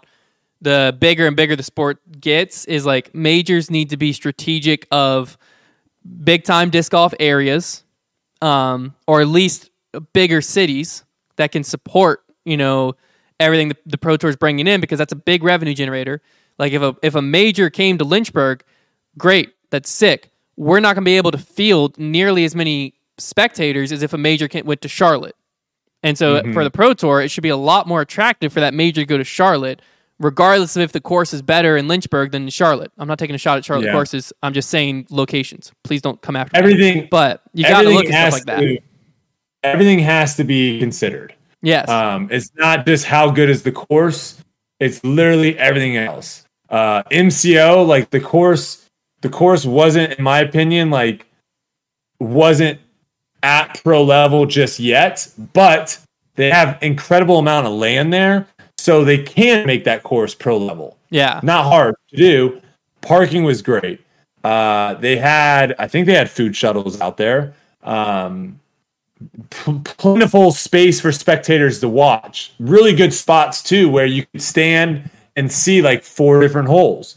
So like as a whole, that course, like that event has everything you need for a disc golf pro tour event. It's tough when you start looking at a course like WR Jackson, because I was talking about this earlier. This is the first course that we've played this season that I'm actually excited to play. Because it's that good. Yeah. It's that fun. Of course, incredible. It's that fun to play. And so that's where it's tough, because it is such a good course, but it's like, how the heck are you, like, how, if disc golf continues to grow, how are you going to have 5,000 people on this course? Yeah. You can't. You're not. It's impossible. So, like, are you wanting to limit yourself to be like, well, the course is so good though, or is there, I don't know, can you do like some sort of like avatar thing where you put like rainforest walkways up in the trees? Hey, there you go. There's some ideas. What about just helicopter tours? What? Everyone's in helicopters. What? No, what about rope swings? And you can just rope swing from platform to platform. Now we're talking. Zip lines like, all over the course. Just Rainforest Cafe the whole course out. Everyone's up in the tree balconies. Get some ambiance up there with some monkey noises. You know, if disc golf had some like crazy budgets, doing like tree houses with bridges between, where you like show up to a tree house and like that's like the bar with snacks and stuff like that. You're sitting up there watching the 18th green. Incredible. I mean, that could be. We're talking years from now. That's the future. How is that years from now? People put tree houses in their backyards all the time, because the tree house has to be regulated to fit like 50 people. We're talking a tree clubhouse. We're talking like Treehouse Masters from Animal Planet coming out. Like, yeah, it might as well be a building. Yeah, it's just a building and a tree, and like 5 trees are supporting this clubhouse. Get 5 dads, and they'll knock it out on a weekend. No problem. And then just bridges. I mean, tons of bridges. Courses that have like Waco, where it has like wooded stretches. If that's like only a disc golf park, you like get to the wooden stretches, and the spectators go up the stairs. And they're elevated on bridges, so they can watch the wooden sections and come back out. And they're in like the aquarium glass, so that way if like a spray, someone sprays it off the tee, it just slams in the glass and no one can get hurt. Boom! That's awesome. Yeah, we just solved incredible. It. There you go. That's how you keep your wooden courses around. Solved by debate. I really wish we were making thumbnails for this podcast, like not just our faces, because like that. That's for a clip. Silas will clip that. I know, but if we could like Photoshop, well, maybe that's what we need, Silas. Maybe we need thumbnails for the clips, because like in my head, I'm thinking like you get like a shot of me throwing in a wooded course, but then you like Photoshop up like tree houses. Oh, I'll make it happen, man. All in the trees. And like that thumbnail is like, oh gosh, that'd be sweet. All right. It'll be in by tomorrow, boss. Perfect. I love it. This next one's a long message. I'm only going to play the first cue, and then I'm going to pause it, because he brought up 6 debate topics and then answered all 6. But it's all on one hypothetical situation. It's also going to be a little quiet, Silas, so just a heads up. All right, let's play this thing. 6 debate topics? Hello, debate night. Oh, I have a hypothetical for you tonight that I think would cause multiple debate topics. So here we go. Let's say in 6 months, there will be a hybrid 4-round disc golf /golf tournament. 2 rounds at Northwoods Black and 2 rounds at Bethpage Black, and it will be set up as if it's a major championship. Let's suspend reality and assume they are close enough together for this to be feasible. Using this year's Players' Championship as a reference, there will be a $20 million prize pool, with $3.6 million going to the first and the top 65 making the cut. There would also be some sort of qualifying with 144 spots available. Debate item 1. Who would win? A PGA Tour pro, a disc golf touring pro, some dark horse athlete? All right, that's where we're pausing it, because that's, I think, the biggest debate topic. You have Northwoods Black, hardest disc golf course, Bethpage Black, obviously very hard golf course. Who's winning a 2-round on each course hybrid event? You don't have to say a person, but we'll just start with category. Is it a PGA pro or is it a disc golfer? I love these topics though, because it feels like a lot of people are starting to talk about this stuff of where it's like they just want to I don't even know. It's the classic thing of where guys just like talk all the time about sports. It's like, oh, like we had a guy on our ultimate frisbee team that swore he was athletic, but he wasn't like an insane athlete. He didn't play football at all, but he swore that the SEC offensive linemen are so good that if he just got 30 touches a game, that he was going to get 100 yards. He would average 100 yards a game in the SEC as a running back, as long as he just got 30 touches. And we were like, are you insane? And then another guy on our team. I mean, that's not that outlandish of a take. I can understand that. That is outlandish. You wouldn't even make it through the whole game. He's saying the gaps. Like he's saying like the gaps are so big in the SEC that you just run through them. They aren't though. That's what he was saying. Arm tackles. No, you're as soon as someone gets their paw on you. It's not my take. SEC, I'm just saying that doesn't sound that crazy. Said it's out. That doesn't sound that crazy. It is. You're ridiculous to think that. And then another guy was like talking about how he thought that we, as an ultimate frisbee team, could manage to put together a squad that could beat the women's Florida volleyball team, which was like a top 5 program in volleyball. And I'm like, you're insane. See, that one's no. Some people are just crazy. But it is a thing, like the Luke Humphreys thing and the Drew Gibson thing. A lot of people are like, sorry, and I think it's a classic thing that you see people talk about a lot of times to their friends. I think this is the first time that at least that I've seen since I've gone to disc golf, where I've seen like disc golf pros like voice their opinion about them being able to do other sports as well. So it brings up fun topics. And, this is definitely an interesting one. Well, who do you think? Do you think a disc golfer is winning, or do you think a PGA Tour golfer is winning? So the way I look at it is, if you look at some of the people that play on tour, right, that aren't the greatest disc golfers, to see how far of a gap they are from the pros. Mm-hmm. In disc golf and golf, right? This is what I think, though. I think when you go into a wooded course like that, man, I think it might be a disc golfer. I would agree. Because in golf, you're using equipment. You're using a piece of equipment to... Well, first off, I don't think there's any professional golfers that are incredibly... I do believe Bryson... A lot of times... Bryson DeChambeau, I believe, plays disc golf. I don't think he plays it actively, like regularly, but... Did he throw a shot? I've heard that he plays a disc. Did he throw a frisbee in that Dude Perfect video? I'm not sure, but those frisbees look so flippy that you can't tell anything about them. Well, those are Ultra Stars, dude. They Welcome look worse. No, they look worse than Ultra Stars. They look like Whammo. Every time they throw them, they put them on highs and those things roll. But there's a picture of Bryson at a disc golf course once. Someone took a selfie with him.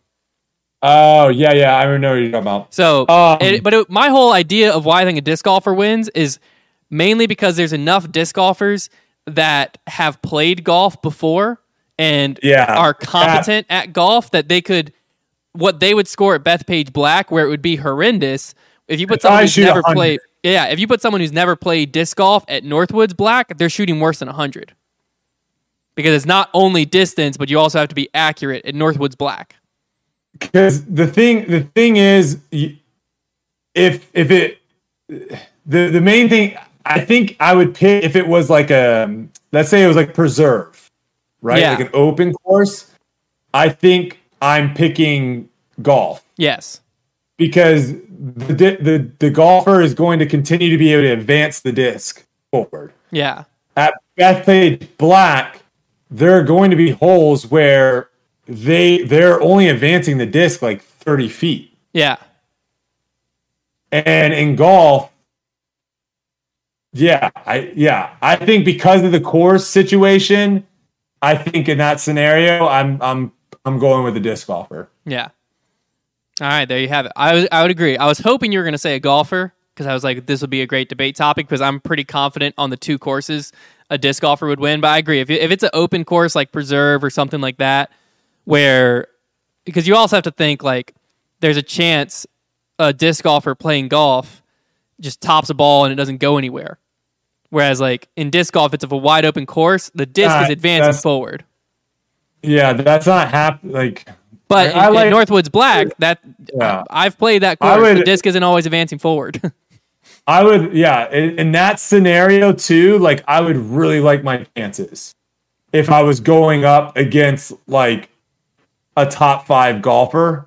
I would really like my chances a lot because I think it'd be a lot harder to beat them. If we were playing on like more of a pitch and putt style. Yeah. Now, obviously, if this was a real event with $20 million on the line, you're known about a long time in advance. So then disc golfers are going to be practicing a lot more golf, and golfers are going to learn how to play disc golf. So then at that point, it just becomes the best athlete wins, essentially. Well, if you're telling me that golfers have time to train both, then I'm picking a golfer. Well, that's what I'm saying. I'm saying in the original scenario, there's no time to train. The event's tomorrow. I'm saying, and if this was a true event, it would be like announced a year in advance, and you got a year to because if it's a real event and there's a $20 million purse or like whatever it has to be for golfers to care about the event enough to train for a year. Then it just becomes like obviously a golfer's most likely going to win because they've got way more. They're going to get way. They're going the amount of time in 6 months that they will get better in disc golf will drastically outweigh how much better a disc golfer will get in golf. Well, it's also would be a fascinating experiment that I don't think we'll ever have on this level. To see like someone who is a professional golfer has the money and trainers allocated to them that golfers do. If they were to fully get into disc golf where they still have the same budget from Nike or their sponsors or whoever, so that they have a dedicated trainer and they can pay someone to be a dedicated swing coach, pretty much the exact same type people they have in golf, how quickly they could actually get to the top with that type of assistance where you have a trainer, the same person or whoever it may be that's working with them on golf in the gym is now looking at a disc golf swing and saying, these are the motions we need to work on. These are the motions you need to train. And then you hire a swing coach, like the equivalent of what they have. And it's like, all right, this is what we're doing. And then they just took their regimen that they're doing for golf right now and just copy and paste it into disc golf. That'd be fascinating. I don't think that would be if we were picking sports though, I don't think that would be the sport that I would say would be the best crossover though. What's the best copy and paste crossover? I'd probably say tennis or baseball. Yeah, tennis is a great one. We were actually, The video coming out tomorrow on Foundation Nation, we played against the tennis pro. Well, we won't say how many handicaps we had to give him to make it competitive, but it was shocking how good he was with all the handicaps we gave him still. But at the end, he plays disc golf too. And at the end, he was like talking to us about how similar, like when you break it down, like a tennis backhand and a tennis forehand, how easily you can translate that into disc golf. He's like, obviously there's some things that you have to tweak a little bit. He's like, but it's a really quick thing to pick up because your muscle memory knows a lot of it from tennis already. And I was like, that's a really good point. But yeah, I think that's why I was quick to learn how to throw a frisbee because of my tennis background. Makes sense. Makes a lot of sense. All right, Silas, you got a topic or two from the chat? Topics. Hey, if anyone has any topics. Silas, I already did the shout out to the chat. I know, man. And no one. Oh, no my word. Oh, my word. Everyone just wants to listen. Everyone just wants to take. Well, hey, if you're listening and you're not subscribed yet, make sure you go over to our YouTube. If you're listening on Spotify or Apple, make sure you go over to YouTube. Hit us with a little subscribe action. We're closing in on 20,000 subscribers. Yeah, there are more scratch golfers than scratch disc golfers. There's way more golfers than disc golfers. But that would be incorrect if the handicap system was the same for both. Mm. Yeah, because the scratch disc golfer is no longer 1,000. I wouldn't say. Well, no. What do you think it is? Well, no, hold on. The systems are completely different. Disc golf gives you an average. So when you shoot a bad score, it drops you down. Golf just your handicap is just what if you play well, what you would shoot. Silas, if you go out and shot 10 rounds and 4 of them were 950 and the other 6 were below 900, your rating would be 950. Oh, okay. But in disc golf, your rating would actually probably be like 890. That makes sense. Yeah. So if the handicap system in golf was the same as disc golf, or vice versa, if the handicap system in golf like took your average, there would be way fewer scratch golfers because every time you went out and shot an 88, that would drop your handicap down significantly. When in this scenario, going out and shooting 88, you don't get penalized. Someone's asking if I'll try to break 100 again. We might have to bring that back for the summer. Because I haven't played golf in a solid 3 weeks or so. Lose out. Might have to bring it back. Oh, here we go. Anyone not top 25 or with a top tier sponsor should 100%. Oh, never mind. That's not a great topic. Do we want to say anything about the store, Hunter? Not yet. You want to tease that a little bit? I posted a teaser. There's a video or a picture on our Instagram. If you're not following our Instagram, shameless plug. I posted a little picture. Store's coming. We should have the official date and events surrounding the grand opening announced here in the next week or two. So pretty excited. Not going to lie. Definitely something we've been working towards in the back of our head for a while. Something we knew we wanted down the line. And it's almost here. It's almost a reality, so super excited about that. And there's also a ton of other stuff kind of going on in the works that can't quite say yet. But if they all work out, you know, it could be some really fun stuff. I don't know what you're talking about. I mean, it is what it is.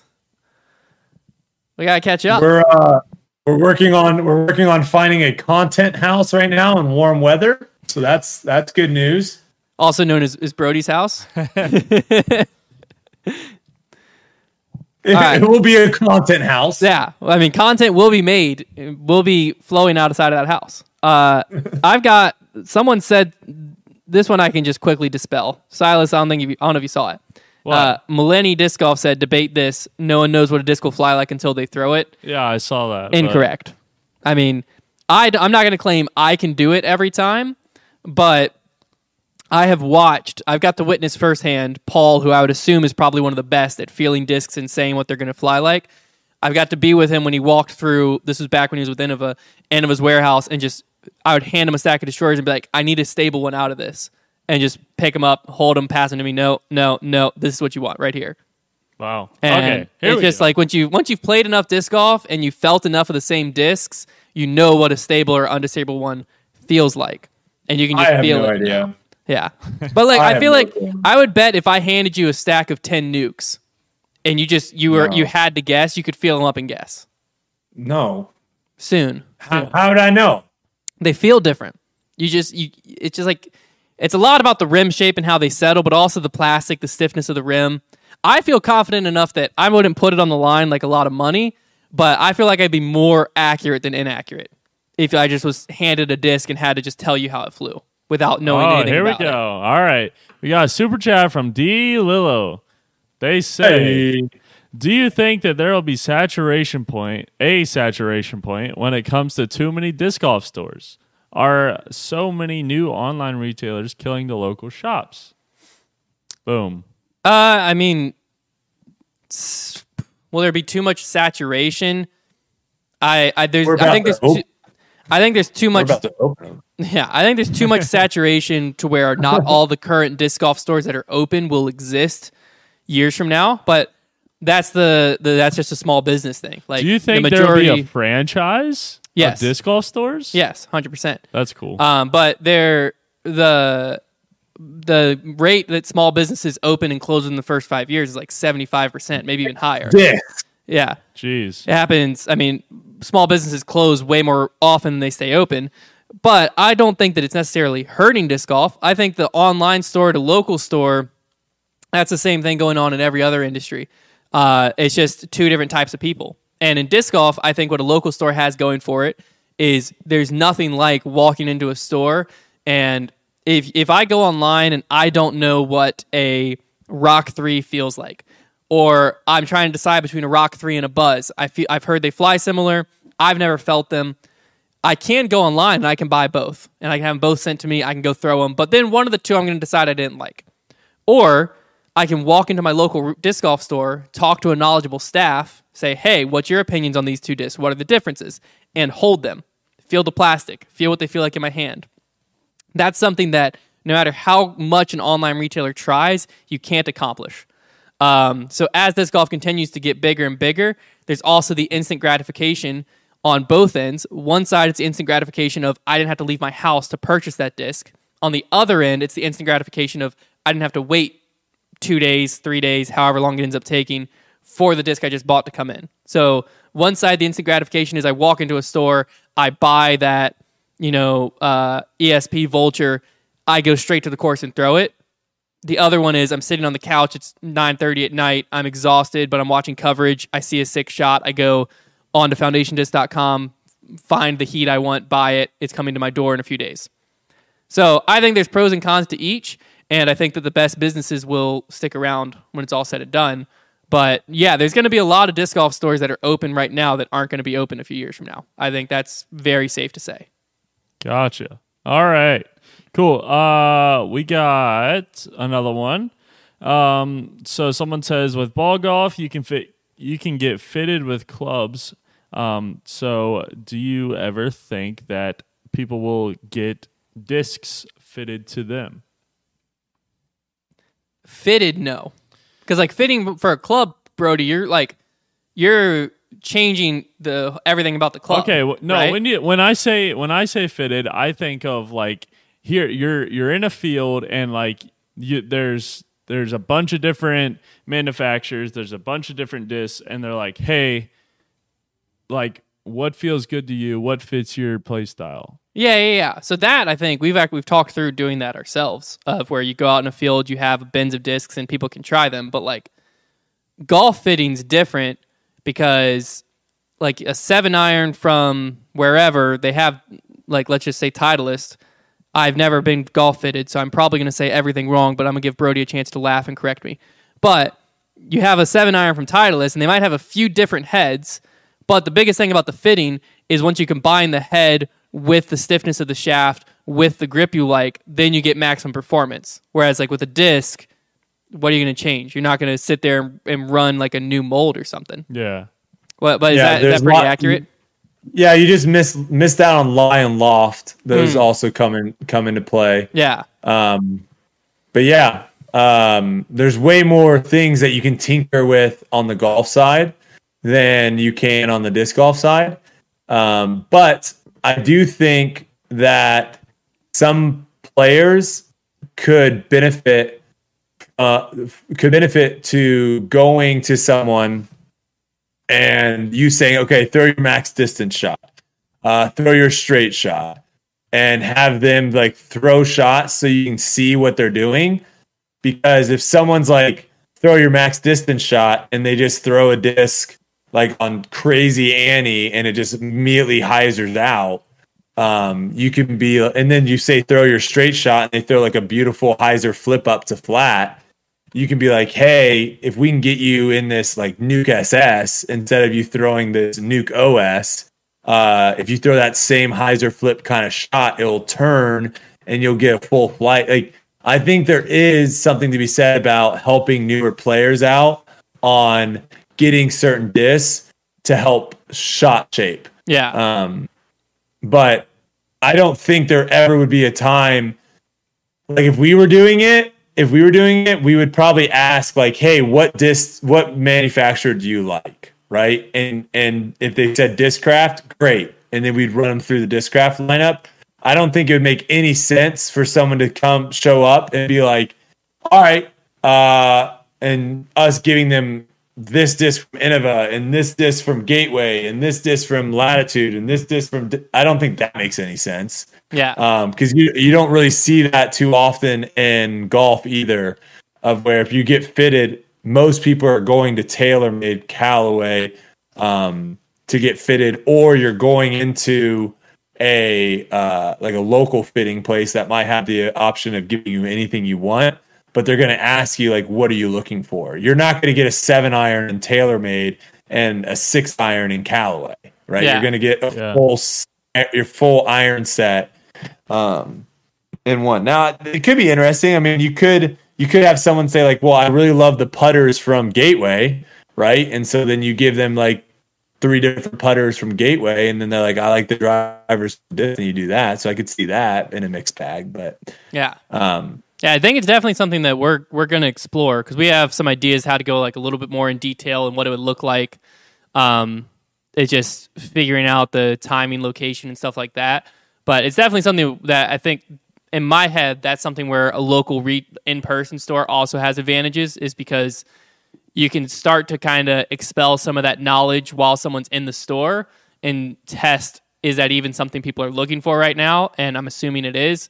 And then on top of that, be like, hey, you know, we actually offer this side service where we can take you out to the local field here, let you throw, you know, a wide variety. Yeah. I mean, it's a cool $25,000, but hey, you get 10 discs out of it. No. Yeah, but we do throw in 10 free discs. Yeah, you get 10 free discs for that cost. You know, you're just paying for the knowledge, Ty Lopez style. I got these cars with knowledge. But no, I think that I think there's definitely a market for that. It's just, again, I think that's the type of stuff that local disc golf stores have to utilize if they want to stay in business. Nice. Should we do a few more? I think one more. One more, and we'll wrap it up. Here we go. Fourth niece was born and just came home, and if I leave early enough, I might get to go home and see her. There you go. So we're going to wrap it up after this one. Congrats. Okay, Brandon White, hot take, he says, college disc golf with the current team layout will fade out. Their team doubles format is a poor way to determine teams. I suggest using the NCAA D1 golf style. What do you think? This is disc golf, not golf. I mean, honestly, I think if it fades out, it has nothing to do with the format. I think if it fades out, it's from the structure up top, just struggling to figure it out in time. Because is he saying fade out in the sense of like not exist? No, the team layout will fade out. Oh, I thought he was saying fade out as in not exist. No, because the thing that the college disc golf layout format does is it forces you to have a deep team, similar to match play, but it also allows for you to play singles like a normal event and weighs that in. And when you step back and look at what it is, it's beautiful. You know, I love it. I love the layout that it's currently played, the format, because you can't have just one good player and ride their coattails to a national title. You have to have multiple players. They've solved that because previously you could have one great player and ride their coattails to national titles. You can't anymore. So I think that they've kind of solved the format. I think that where the biggest delay is somewhat on schools and somewhat on college disc golf itself in structuring conferences so that right now, basically, anyone can go to any qualifier and earn a bid. I think that, and they've talked about this, it just never happened, where you should be within a conference, a certain amount of teams from that conference come out and get into, like, you win your conference championship, you get a bid, whatever it may be, but then you get into regionals, and then there's, like, the super regions. You get out of the super regions, then you're in nationals. So by the time you get to nationals, same amount of teams have qualified, but there's a structure to it. Because right now, you could have a team, you could play one event, you pop off of that one event, you're at nationals, so you have a two-tournament season. So it's really hard to get rankings and stuff like that accurate in college disc golf, which rankings and stuff like that is what's going to make outside people care. Because it's hard to care when it's like, when we talk about college disc golf, we're like, yeah, you know, Missouri, I think, is number one in the nation right now. Texas is number two. That means absolutely nothing because realistically, Ferris State or Clemson might win this weekend at Nationals, but it's just like which team played the most tournaments right now gets the most ranking points versus if there was conferences and stuff like that, there'd be more structure. I think it'd be a lot more exciting. But the format itself, I don't think there's issues with. I think they've worked on the format enough. Let's focus on everything else first. Nice. All right. There you go, Brandon. Let's end it on this. Hunter, you are the starting running back for Alabama. You're playing at home against LSU. The game plan is to give you 30 carries throughout the game. Love it. How many yards are you getting? I think I'm getting positive 3 yards. That's it? Me personally, yeah. For the entire game, because I think there's going to be some. There's going to be some where I lose 10 to 15 yards. How would there not be? Just fall down. You're not even getting the ball 10 or 15 yards. Oh, we're just snapping it like straight. We're snapping it straight to me, or are we like snapping it back? The quarterback's under center. Okay, and you're behind the quarterback in an I formation. Okay. By the time you get the ball, you're going to be 3 yards. I didn't realize we're running the exact same play every single time. I'm thinking that like there's going to be some. What play are you starting 10 yards? If there's like an option or something, I'm getting tossed over here and I'm trying to run back around the defense and I'm just screwed. I'm just factoring in me not being able to run fast. Essentially what I was factoring in. I think that, I mean, so in that scenario, I'm getting to the line of scrimmage every time. 3 yards? So, I mean, 30 touches, crazy, 30 man. Touches, 30 yards. We'll say I can average a yard a carry. Okay. Because like that same, I get to the hole and I just swan dive. Yeah. I don't think you're making it through the game, but that wasn't the question. The question wasn't do you survive? Because that answers no. That's part of the question. Okay, then I stick with 3 yards because I think I get a carry, maybe two, and then I'm out. I'll stick with 3 yards. Some 300-pound lineman. I've never played football. I've never played football in my life. So if I get hit hard enough, I'm done. I'm out. I don't have a built-up endurance against getting hit. Your left shoulder could potentially touch your right shoulder. That's what I'm saying. Like if I, like that's I would get hit and I'd fake an injury to just be off the field. But for someone who's fast, I think I still stand by your friend's claim. If someone was like a fast athletic person, not a crazy claim to average because like you just got to get through the hole. Not a crazy claim. But for me, I'll go 3 yards. I think 3 yards. Yeah.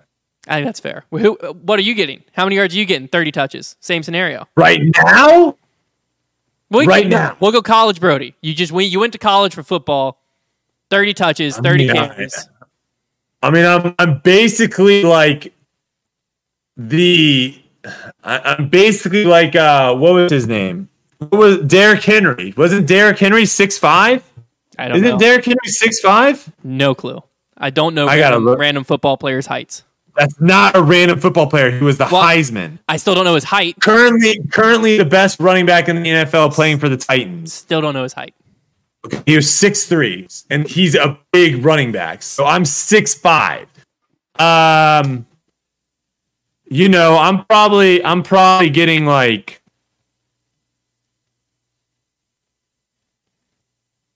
maybe like 36 yards. So you're thinking like a little over a yard to carry? You're making it through the game, or is that like you break out one or two? No, I think I make it through the game. College Brody makes it through the game. I'm not going to be able to walk the next day. Yeah. But I make it through the game, and I think like there's a couple that I get like four, like maybe one or two carries I get four, and the majority I'm getting anywhere from -1 to 1. Yeah, is kind of where I'm at. Makes sense. But I think I would do the same strategy that you had. Is like if I saw a hole, I would essentially like kind of put my head down and dive. Yeah, I'm just getting out there. Just get me 4 yards somehow. Like just get me through that. You're not diving 4 yards. That's 12 feet. Ball out, just sending it. You're not Supermaning yourself through the gap. Watch me. I'll just be fully. I could see you like Superman yourself, and one of the linemen like gets their hand on you, where it kind of like launches you up a little bit. Yeah, and then a line down, and then a linebacker just comes and just clocks you going the opposite direction. That's why I'm not making it through the game. Right there, you just be like you just like turn into a folding chair, like you just snap. I'd bite my knees. Yeah, it'd be bad. It'd be bad. But all right. Well, there you have it. All right. Hopefully you enjoyed this week's episode. Next week, how many yards would you listeners? How many yards are you guys getting? There you go. Let us know in the comments. We want to know. Yeah, let us know in the comments. If you're listening to this on audio, tweet at us and let us know. Fascinating question there to wrap up the show. And next week we'll have Brody 2 days before his first major of the year. We'll get his thoughts on that after a week of practice and see how everything's shaping up for the first major of the year. So you're not going to miss that episode. Same time. Actually, maybe not the same time. We'll post about it. Same place, though, next week on Tuesday. And obviously, you can find us on Wednesday on all of your favorite audio platforms. Thank you all so much for tuning in, and we'll talk to you all next week.